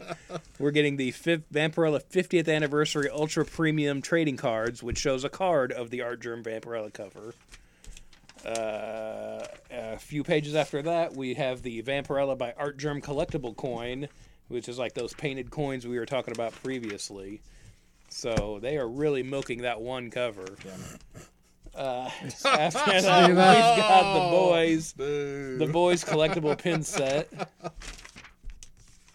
On 197, we have a uh, Vampirella six foot Jose Gonzalez standee and floor display, so it's sort of a life size stand up, and then a little spot for uh, to display books there. Really a cool classic cover too. To... Yeah, and again, you don't see too many of those anymore. Uh, let's and on 206, we have Vampirella number four, now with another Art Artgerm cover. So I guess they could do a lot more with that too. Hey kids, you like Art Artgerm? Yeah. I didn't see uh I didn't see Christopher Priest's name on any of the Vampirella books this month. Still in the regular. Is he? one. Okay, I just I just glanced at him real quick. Um, I just He's, didn't- I he's didn't not doing it. He's not doing any of the other ones. Yeah, just the- Yeah, no, He's just doing the, number four. okay, so he is just on the, still just main the one. Yeah. Okay, main I just missed monthly it. So Vampirella. Um, after that, we've got the Vampirella number one replica edition. So this is like the uh, original magazine.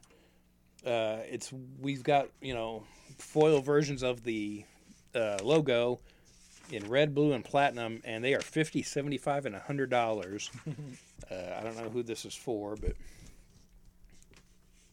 Um, okay, on uh, I don't have anything till uh, well, on three page three twenty eight. There's a Hamilton. Alexander Hamilton's kind of in our our zeitgeist culture wise right now, and uh, so there's a book here on. Let me find. Lost my page here. Hamilton, the graphic history of America's most celebrated founding father. I don't know. I would call him our most celebrated founding father.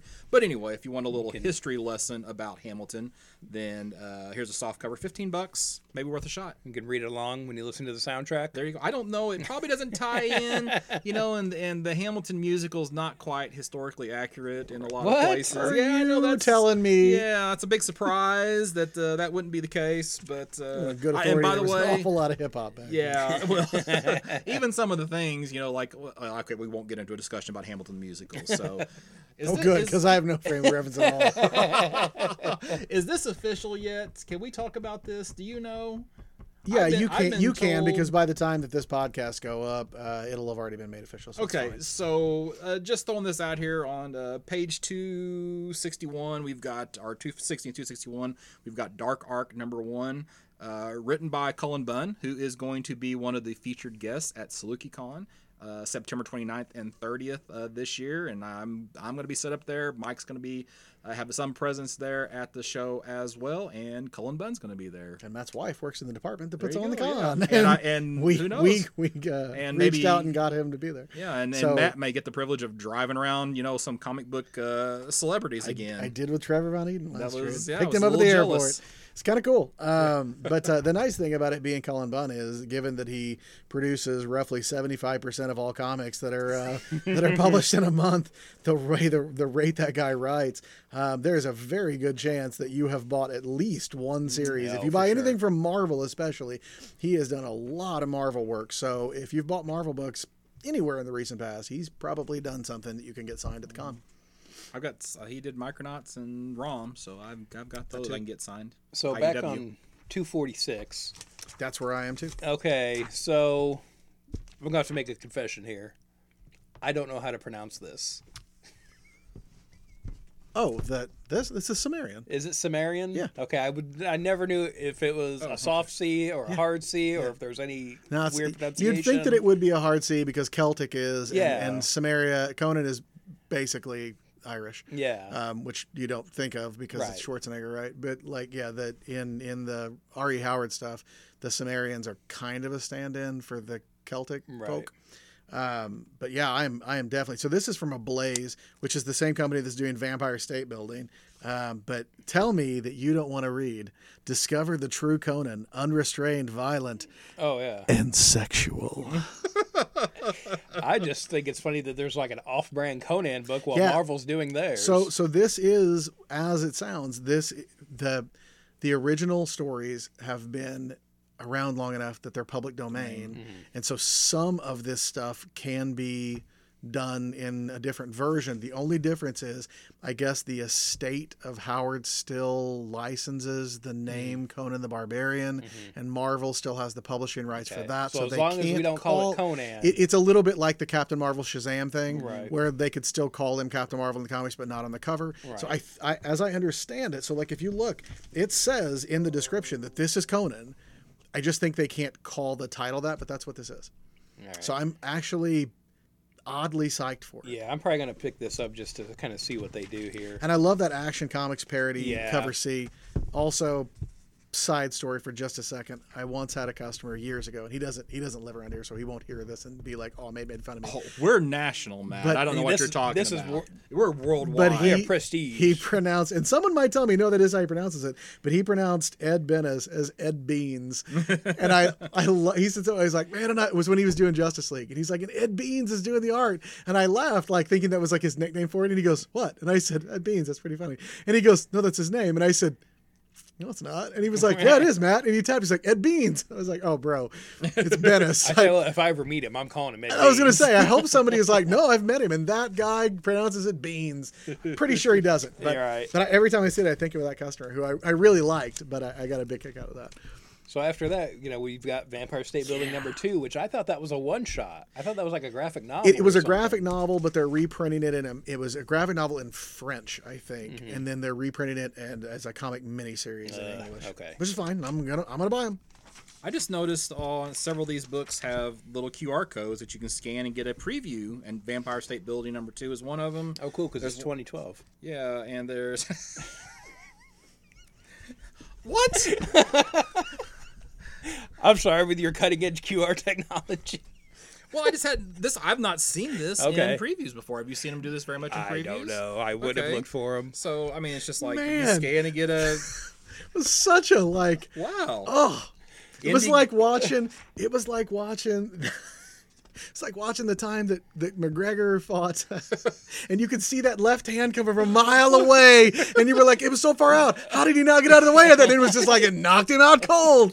That Dan's Dan's snark came from so far out, and it just completely slack jawed me. just over here cracking up. I don't know, man.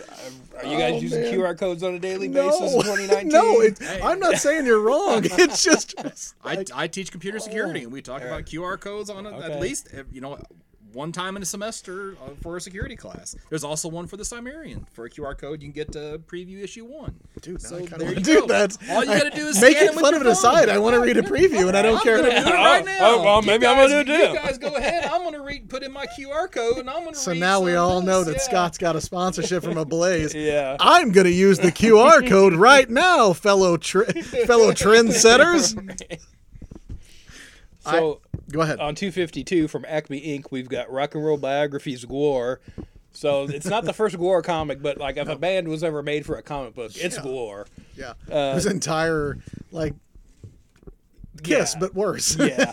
Oh, look at uh, that! I've got my uh, oh. four, five, six, seven, eight, nine, ten. Wow! 11, Is it the whole 11, issue? It's a 12, 12 page preview of Cimmerian number one. Well, Yeah, so take that and your disrespect for the QR code. My favorite is when I see him on billboards. Yeah.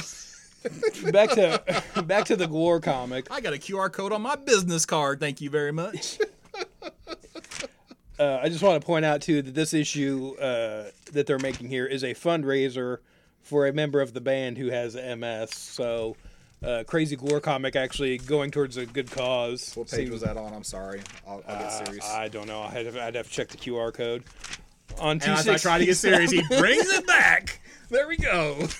on 267 from. I just uh, wish this was a video podcast sometimes, so people could watch me silently laugh until my no, face 'cause- 'cause hurts then I'd have corner. to I'd have to dress better. That's true. On uh, we won't comment about his right. shirt. On 267, we've got the Jimmy Bastards hardcover collecting the uh, series by Garth Ennis. Um, if you like James Bond, you need to have read this book. Uh, it's just a fun knockoff kind of parody of James Bond and his lifestyle. On uh, 268 from Albatross Funny Books, we've got the new issue of Goon number seven, which what is four out maybe? Did you know about that? Five is out, four is not. Uh, there was, what? yeah, it's, they're doing it's- some Spawn numbers. No, I was Yeah. gonna say, contrary to popular belief, it's not a Spawn thing. Uh, there was a mix-up at the printers. They, they, That's a pretty sh- bad mix-up. They shipped the wrong issue. Wow. Like, yeah. well, it's good to know he was that far ahead that they. I know. could That's what I thought too. I was issue. like, Yeah, and he for said they're they're standalone issues, so you technically can read them in either order if Oh, you yeah. wanted to. So um, it doesn't really matter. Well, I just want to point out this. They've got a uh, Rob Jones from uh, Mondo is doing sort of a Goon uh, Peanuts kind of takeoff. It's kind of a neat variant cover here they're doing. And the variant covers on Goon have been pretty strong, too. They've got some really good artists doing those. Uh, and then on the next page, we've got the Goon Bunch of Old Crap Volume 2, again, reprinting some of the classic Goon stuff. We've had people looking for this stuff, though, so yeah, it's been out of print because it's coming to Exploding Albatross, his company. On uh, 283 from Antarctic, we have B A D A S S number one. And apparently, this is about an agent of the Bureau of Alien Detection and Supernatural Sightings. if you aren't trying to get to that acronym, That's a How lot has of work to nobody made there. that before? yeah. It's it's fantastic because like that's how they named GI Joe vehicles back in the day, right? They'd be like, "Well, this is the Hammer. What does it stand for? Yeah. Well, hang on, I'll figure it out later. Yeah, but we're definitely calling this thing the Hammer or whatever." On uh, 292 from Aspen, we've got some more of the uh, Michael Turner DC variants they're offering again. So if you missed out on some of those, you can And check again, that out. and again, and again. It's and almost again. like he's dead, and somebody's estate is trying to make as much money out of the Right. existing artwork. as- Well, I feel like supposedly that was the story. He did some of that knowing that was going to be the case, right? Yeah. So I won't begrudge it too much because of that. You know, that yeah, was his no, I know, but it's it's I can understand wanting to provide. it's always so weird to me because I there, he has so many variants still being published. Right, oh, yeah. that sometimes I forget he died quite some mm-hmm. time ago. right, yeah, it's been a while. Yeah. Well, you have you know that. And there then I like second guess myself, and I think, wait, am I crazy? Did he? He did? No, he totally died, right? And he did, but Yeah. they are obviously actively seeking people who got commissions from him at conventions Yeah. and all kinds of Yeah, stuff that's to probably throw out additional covers and do a you know a sketch and hey, man, as long as people color. buy it, Oh, yeah, God bless. yeah. I don't begrudge his family No, for doing no, it. But no. It's a little. It's a little odd because there's so much of it every month for a guy it- who's it's- been going. and it's for so rare that that happens with comic books. Well, that's what I was gonna say. You know like what I there mean? not anybody else like yeah, that this that they just like music or fine art or something like and that. and look, it's not like he's the only comic creator who's who's passed in recent years, but he is the only one that just month after month. But I, I tell you Maybe though, is he? So he's the Tupac of it, the comic it does industry. it does make you think that like when J. Scott Campbell and Joe Mad go Mm-hmm. and Frank Cho, people who were cover artists, yeah, oh man, how long are their families going to be able to cash? yeah. Which is great. I, again, Right. not begrudging anybody. I'm sure Jack Kirby's family wishes he'd done more unpublished covers Right. they could sell later on. Um, but it's an interesting, it's an interesting thought of how much better it is to be a comic book cover artist than it is to be a comic book interiors Right. artist. If you can make your living as Oh, yeah. Frank Cho just doing Harley Quinn variants every month, you should. Right. On uh, 315, we've got uh, Visions from the Upside Down, the Stranger Things art book. Uh, so I would assume there's probably some cool monster design and different things they probably did on the development of that show. Uh, and then from Devil's Due, we have How to Self Publish Comics, Not Just Create Them, 5th edition by Josh Blaylock and Tim Seeley. Does it involve stealing people's stuff and not that's, paying them? That's kind of what I was wondering. no Like, offense to Tim Seeley, who is a real stand-up dude. These are guys who, you know, publish comics. Josh and it, Blaylock. and it says this is required reading at the Savannah College of Art and Design with their sequential art program. Hmm. so I guess it depends on what all they're saying in that book. Um, oh, kind of going back to some of the Star Wars adventure stuff. On 316, we have the Star Wars Choose Your Destiny, Finn and Poe adventure by Cavan Scott and then Elsa uh, Charretier. But she's a really good artist, sort of like a almost like a Chris Samnee kind of style. Not to diminish her artwork, but just if you like that art, check hers out too. Uh, it's a really fun style. And uh, after that, on 317, we have Marvel, absolutely everything you need to know softcover. It's a reference book, 240 pages and 10 bucks. That's all you need to know about Marvel. It's all right there in that book, so just pick that up, and you'll be set. Uh, on 318, uh, there's sort of a back to school theme this month running through the catalog, and they have the Ultimate Star Wars Definitive Guide to Star Wars Universe hardcover, new edition, and that is labeled as the back to school. I mean, yeah, when you're going back to school, that's what you need. You know, you got to be up on your Star Wars references. Uh, 321 going into some of the dynamic forces stuff. They always have these signed books and sketches and stuff. And I saw how did they get these old Hulk issues? True These are the true believers. True believers, yeah. versions. That's what it took me a second to catch on to. with that. Uh. Oh, on page three uh, twenty six, we've got from Fantagraphics. We have the Ed Piskor Fantagraphics Studio Edition, and so this is a lot of his original artwork from uh, Hip Hop Family Tree and X Men Grand Design. Uh, again, if you're a fan of his work, this might be something to check out. It is $150, so it is pretty pricey. I have heard him talk about this though. It's listed as 140 pages. Apparently, the finished version is closer to 200. So there's more going on here than what it says, but again, still at the 150 price point. On the next page over is Don Rosa's Life and Times of Scrooge McDuck. Uh, they've done this multiple times at multiple publishers, but if you are like me and Dan and grew up in the 80s and you loved you some DuckTales, this is uh, the next best thing to Carl Barks as far as Scrooge stuff is going. Now, if I was going to start with Don Rosa, is this where to do it? So what this is is like a love letter to all of the little bits of history that Carl Barks sprinkled into his Uncle Scrooge issues. If you don't know who Carl Barks is, he created basically everything you know from DuckTales. So he created Uncle Scrooge, he created the Money Bin, he created Duckburg, Magica, the Beagle Boys, the Number One Dime, Gyro, basically everything other than Gizmo Duck, which was original with the cartoon. Um, and in his issues in the 50s and 60s, he had a lot of references to things that Uncle Scrooge did in the past, like, you know, Panning for Gold and the Klondike and things. And uh, Don Rosa grew up a huge fan of Carl Barks' Scrooge issues. Um, especially when Barks was sort of an unnamed artist that people called the good duck artist uh, because they didn't credit Yeah. people by name. Right. Um, and that is a series of one shots that Rosa sprinkled through his own run on Uncle Scrooge. Now in the collections, they tend to put them in chronological order, but he didn't do them necessarily. He just did them as he felt like it. Right. Like this is going to tell about what he did, whatever. Uh, but they're a great place to start if you want to start reading Uncle Scrooge. If you're a big fan of DuckTales, either the new version or the old version. To be honest, the new version actually hews closer to the comics in terms of the history and continuity of the characters. You wouldn't think that, but it has the the new version has tons of visual gags and references to the to the Rosa and Bark stories both. So if you haven't read them and you like it, it is a fantastic place to start because it it really treats that character the way that the comics always did, which is as sort of a badass adventurer, um, which is very out of place for uh, for Disney if you you only know Disney's car- cartoons. But Disney, uh, all the Disney characters, honestly, are are really different in the comics. Mickey Mouse has detective stories. Uh, Donald has lots of adventure stories. It's not just you know funny animal slapsticky stuff. And and Scrooge was a globe trotting explorer, and they're all much more mature and much less silly than you'd think they'd be when done by the right creators. But Don Rosa is the second best Uncle Scrooge person, but he's the only one still living and is the only one I met. And he is a fantastically cranky old man who does. uh, and I, I, he talked to me for like 30 or 40 minutes at Oh, his yeah? table at C2E2. Uh, I watched him be rude to other people, but be as good as gold to me, man. he is one of those I'm here for the real fans kind of guys. Right. And so, like, he has signs that say, I won't sign anything DuckTales. DuckTales is not Uncle Scrooge or whatever. He has some real hard feelings towards uh, other Disney properties. He's a very purist, but his stuff is it's so clearly, uh, and I hate to use the phrase because it's so overdone, but it's so clearly a labor of love for that character. Like you can tell how much he loves that character in that universe, and that sense of a real history that he's trying to assemble out of him. They're just they're just really well done. If you like Art Adams or Nick Bradshaw art, art that really hyper detailed, his stuff is a lot like that.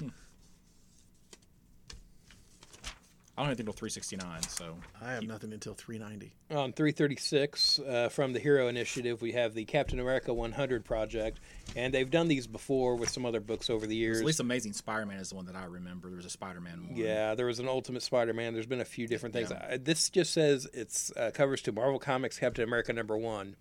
Which one? you know, I Yeah. assume it's the most recent, but they don't really specify. Well, it's probably all of them. Could be. Uh, on 338 from Humanoids, we have The Twilight Man, uh, sort of a biography of Rod Serling. Uh, I know there's a lot of fans of The Twilight Zone in this store, so somebody better pick that up. On uh, 342, we have Batman: The Definitive History in Comics, Film, and Beyond. Uh, it's a $75 hardcover reference book coming out in October, so you know, in time for Christmas. So that might be something to get for a fan. Uh, 345.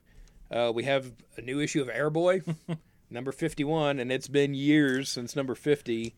This is one of those things I always think about going back and checking out. I just never have. Uh, It's but Chuck Dixon. yeah, it's Chuck Dixon, and we've got a Sam Kieth cover here, and I think he did some of the work back in the day. Uh, so might be a time to jump on that. On uh, do- do- do 364, we have from New England Comics, we have the Tick, the complete Edlund trade paperback. Uh, it's complete in that it's all the stuff he did, and then they have their uh, make believe issue 13 that Edlund never finished. I think it was called was like pseudo yeah pseudo tick number 13 that was done by other creators later to kind of wrap up that storyline. Uh, I'm still waiting on him to come back and finish that. Page 369, you got uh, Rick and Morty 55. I don't know if I probably should say this or not, but I because of I talked to I actually got to talk to uh, Kyle Starks at Gen Con last weekend, and apparently he's about this may have been his last issue of Rick and Morty. I think he's pretty excited to go back to uh, some of his creator-owned stuff, and maybe he's going to do some other things besi- uh, later with Rick and Morty. But I think this actual the way I understood it was this actual series is going to be ending, if it's not with this issue, with the an issue really really soon. Oh, they're yeah? they're going to start renumbering again at number one. Right. So they're doing they're doing the Marvel thing uh, with uh, with Rick and Morty. So. Um, just kind of an FYI for the Rick and Morty fans out there. I think he was gone on like issue like 16 or 17, so he's Oh, been on that book for quite a while. So um, yeah, go ahead. On page 400 from TwoMorrows Press, we've got the World's Finest Bundle. And so this collects the Krypton Companion and then the Batcave Companion. I have the Batcave one, it is great. It's a lot of interviews with older creators from sort of the silver bronze age of Batman, you know, kind of starting with the new look Batman. Uh, and these guys are old and don't care about anything anymore. So you get you get the truth out of them and why what happened happened, and they don't care anymore. And so that's a Let really me tell you about Archie Goodwin. let me tell you about let me tell you about Neal Adams, and then Neal Adams is in there talking too. So it's a fun it's a fun read. He's like, "What did that old drunk say about me?" Yeah, I want to go back to 390, not because I'm particularly drawing attention to it as a book I'm buying, but to give a shout out to uh, an actual friend in real life who is also a customer of the store. Uh, Andy, if you are listening, which I bet you're not, but maybe you will after I tell you that I called you out on the episode. uh, I do not know the first dang thing about Robotech, really, but my friend Andy, who's a longtime customer of the store, uh, gave me an extended series of texts explaining to me his theory that the current Robotech book was leading towards an alternate history slash reboot. And at the end of it, I said, okay, because I don't know what any of this means, but okay. And here we are, Robotech remix. He accurately called Oh, where they wow. were Good going, job, and I, I, it had such a, it was so entrenched in continuity and minutia. I thought there is not a snowball's chance in hell that they're going to do that because what could the audience for this possibly be? It's got to be so small, right? And apparently, I was wrong Hmm. because here it is. So hats off to Andy who called that's that all one I right. have for this side of the I, catalog. I have just a couple more things. I think Uh, Page actu- of 404. Yeah. You go. 404 Roku number one Mm-hmm. by Cullen Bunn, I might add. Not to besmirch Cullen Bunn, but I am a big believer. I always buy the A cover if I buy any book. Hey. But I Yes, will be damned if I buy that A cover, or at least not just that A cover. The Dave Johnson B cover is freaking cool, Mm-hmm. right? That A cover, I don't know who Viktor Kalvachev That is. face is awful. It's awful. awful. It, Yeah. it is like middle school art class. It it's it's terrible. I I cannot buy it. It's so bad. I just can't understand why that is the uh, the base cover. then what you should do is get the Roku 1 through 4 pre-order edition bundle, which is available only to local comic shops if you order issues 1 through 4. That is legitimately a fantastic idea, and I Yeah. think that is what I'm going to do. yeah, I So, really am. Now, why you would want a comic book about your internet uh, movie playing device, I'm not for sure, but uh, I, Yeah. I, I'm given to understand it means something in another language. That's all I can Right. figure. but like, but still, why call your product that? Yeah, especially when Valiant's trying to get movies made. And Valiant has mm-hmm. been using that character since the relaunch in 2011 or 2012. 2012. Roku's Oh, were out by then. yeah. But they weren't particularly well known. right. So maybe this is one of those, well, I thought we could get away with it kind of things. Well, but the answer is no. They'll probably just do that t- that spin off TiVo. the, the, be her arch nemesis. Right. the great thing is if they have gone and locked up the copyright to use that in movies, like, well, no, no. You can't mention Roku in that movie Yeah. because that's owned by a comic book. company. Right. The last thing on this side for me is on 466 in the t-shirt section.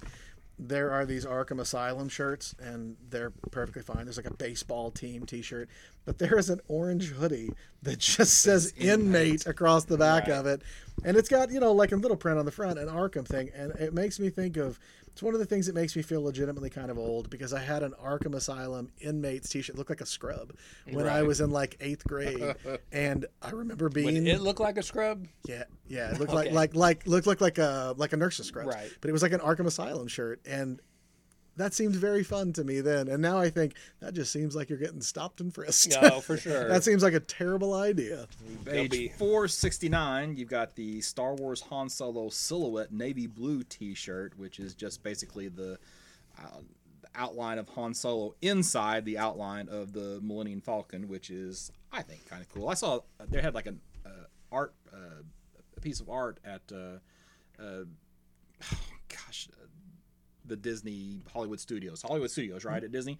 That was it was more uh, detailed than what this is. This is more silhouette-ish uh, looking, but it's still kind of cool just to see Han inside the Falcon. Yeah, it's, it's- yeah, it's a pretty cool looking shirt. So you should come look at page 469. You'll know what I'm talking about.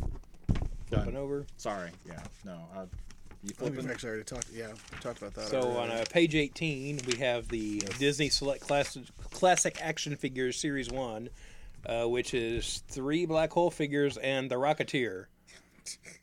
I want I want that Rocketeer figure. I hope we don't have to order a case of these to get one. Well, I don't know. Have you But seen the like a- black hole? No. It is well, I I have extremely fond memories of Yep. this movie, and I was actually digging through comic books uh, someplace the other day and found a black hole comic book in a dollar box. I said, I don't know, I'm just gonna get it because it's a Yeah. black hole. I would, you know, I would buy it too. yeah, It's oddly dark. yeah, and it's uh, Anthony Perkins and uh, I can't even remember who all is in it, but uh, I remember watching it on Disney Channel when I was a kid. Yeah. So I, I just I'll date myself. I think I saw this in the theaters. Yeah, I don't even know when it was. When was it released? I think it was well, it ha- had to have been after Star Wars. Yeah. So I don't know, probably 78, 79. I, So around the time I was born. Yeah. So that explains why I didn't see it in the theater then. Yeah. Um, But I'm way looking forward more towards a Rocketeer figure. Yeah. Especially because we don't get that much Rocketeer stuff anymore. uh-uh. And when it's solicited, then they cancel it. On uh, page 50 from, uh, we have some DC Heroes statues here. We have the Batman Dark Knight maquette. The Dark Knight's really from, nice. Yeah, from Tweeterhead, and then a DC Superpowers Shazam. That that Shazam looks exactly like the Alex Ross one. It's definitely that pose. Yeah. Yeah. Uh, we got a lot of lightning and clouds. Looks pretty cool though. And Yeah. again, if you've been getting the Tweeterhead DC stuff, which Mike's been pretty good about getting here in the store. Uh, after that, on 51, we have some a couple different Harley Quinn mallets. We have an inflatable one, and then what says this one's made out of cloth. So if you're a 14 year old girl with daddy issues, Exactly. and it's there's plenty of people around here that cosplay as Harley Quinn. Get an appropriate mallet that you can actually hit somebody with and not hurt them. Hopefully. on 61, did you see these Marvel 80th anniversary pops? Yeah. How freaking fantastic are Namor's eyebrows? Look at that. He has these awesome, like cartoon angry eyebrows. And normally, you know, pops kind of have blank expressions Right. for the most part. And they have these awesome, giant, angry eyebrows Yeah. on But it. it looks I like Namor. I That's love, like yeah. How, that's how he looks. That's what I'm saying. Like, you don't need to do anything else for you to be like, oh, that's Namor. Look at those eyes. Yeah. Yep. And right after that, we have the pop movie moment Batman uh, set with uh, Batman and Commissioner Gordon with a light up bat signal, like from the Dark Knight movies. Thought that was kind of cool. On uh, 73, we've got uh, some Godzilla products here, and we have the Godzilla 1962 walking pose 11 inch PVC statue.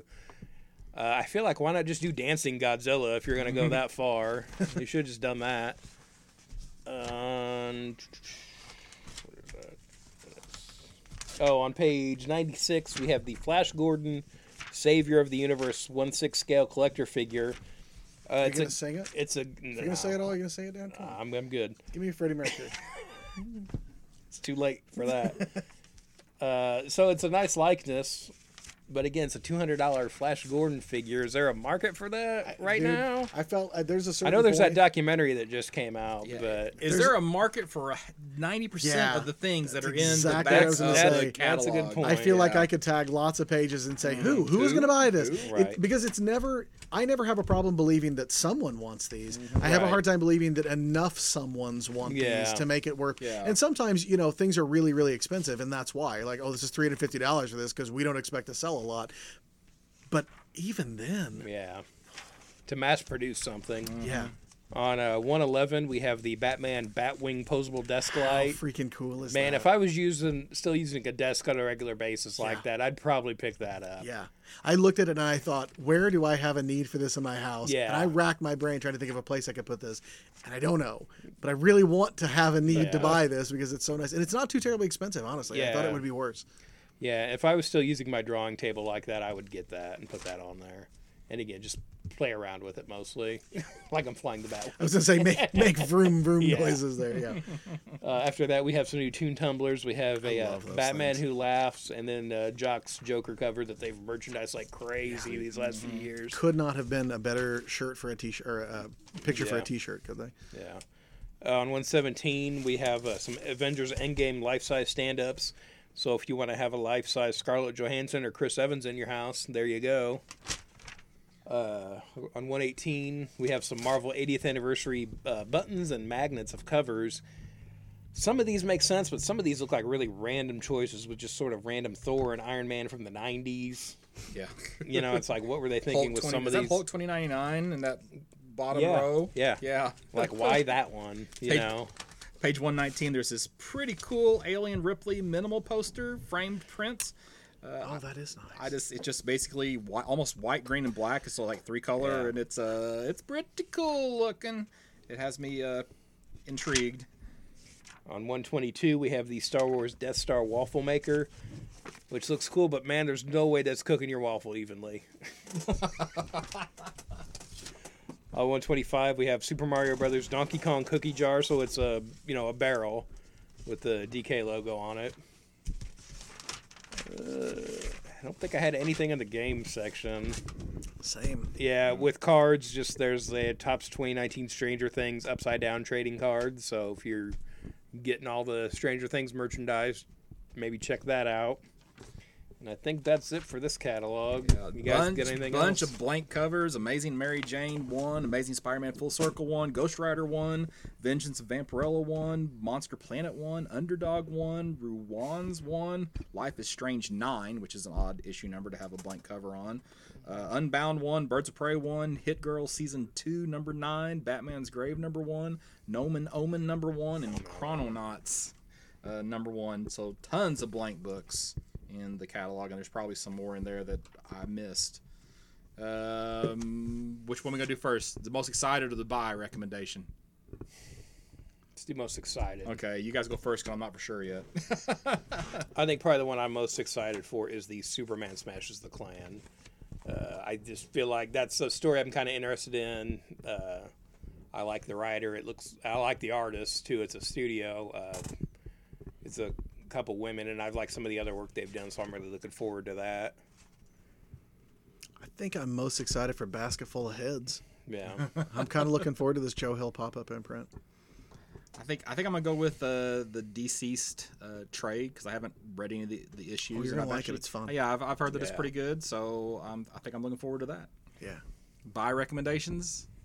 I do have mine on this one. I can go first on this one. So okay, so my buy recommendations are the three uh, future fights first. Number ones, the White Fox, the Luna Snow, and Crescent and Io. Not only are going to have those characters introduced, there'll probably be some additional characters that are introduced and cameos or whatever. So to me, it kind of feels like another Naomi chance. Uh, so I will probably be picking up a few copies each on those myself. Yeah, I'm not really sure. I'm just nothing really grabbed me like that. I think I think that is a good pick there. Uh, but yeah, I guess Roku number one. I'd have to go with that because you know obviously that's going to be the next big media breakout star. Yeah, the next trademark. of Yeah, I feel like people Especially really, because she doesn't look at all like Medusa from the Inhumans. Yeah, and I feel like people are probably going to be put off from that cover, so it's going to be under ordered. So when They it should, does, they should be put off. when it cover. does blow up, you know, it'll be hard to get. Uh, I'm going to stick with what I said earlier. I think the thing that's mm, that jumped out at me as the most likely to be franchised to some of their media is uh, marked number one because I think the elevator pitch for it's super easy. All right, we're done. We done? I'm We're done. done. That's it. All I, I'll be honest with you guys. You don't know what time it is. It's like nine o'clock, and we've pulled books and we've done other stuff. And We've got busy days. I, I worked all day today, and I know you guys did too. Freaking tired. We've been talking about comics for two hours. Yeah. So this was going to be a short one. I'm super glad we didn't say it when we started, but we did all think this was going to be a short one. Mm-hmm. Apparently, it is not. We were wrong. Thanks a lot, Dan. You're welcome.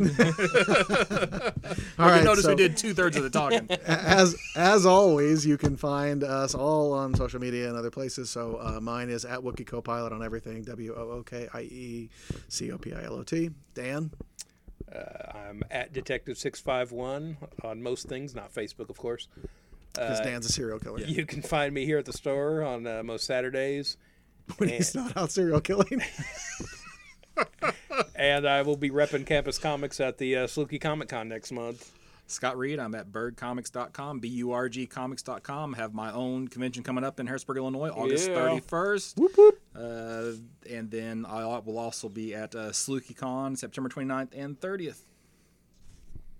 All right, guys. We will uh, see you soon. I don't know if do we have another episode before the Yes, next 'cause preview. This Yeah, will there'll be, be- well. This will be this will be 48, and we're I think we're going to record a, a news roundup. That's what I thought we were gonna do, kind two of weeks a- from tonight. We need to yeah. be doing one of those. Is Yeah. that uh, that one may have a guest on Yes, it, right? well, I think we'll have Michael Atchison back on that one. We hope. We're OG. trying to make it work. OG OG host. Mike Atch. uh, and, and again, we've got the big uh, 50th episode coming up, so stay surprise, tuned for surprise. that. Yep. That's the That's one. That's the one where it turns out that this was all a dream, There you go. Right. and we find out that the real value was the friends we made along the way. And on that note, are we done? Yep. Okay, so. all right. We're shutting this down.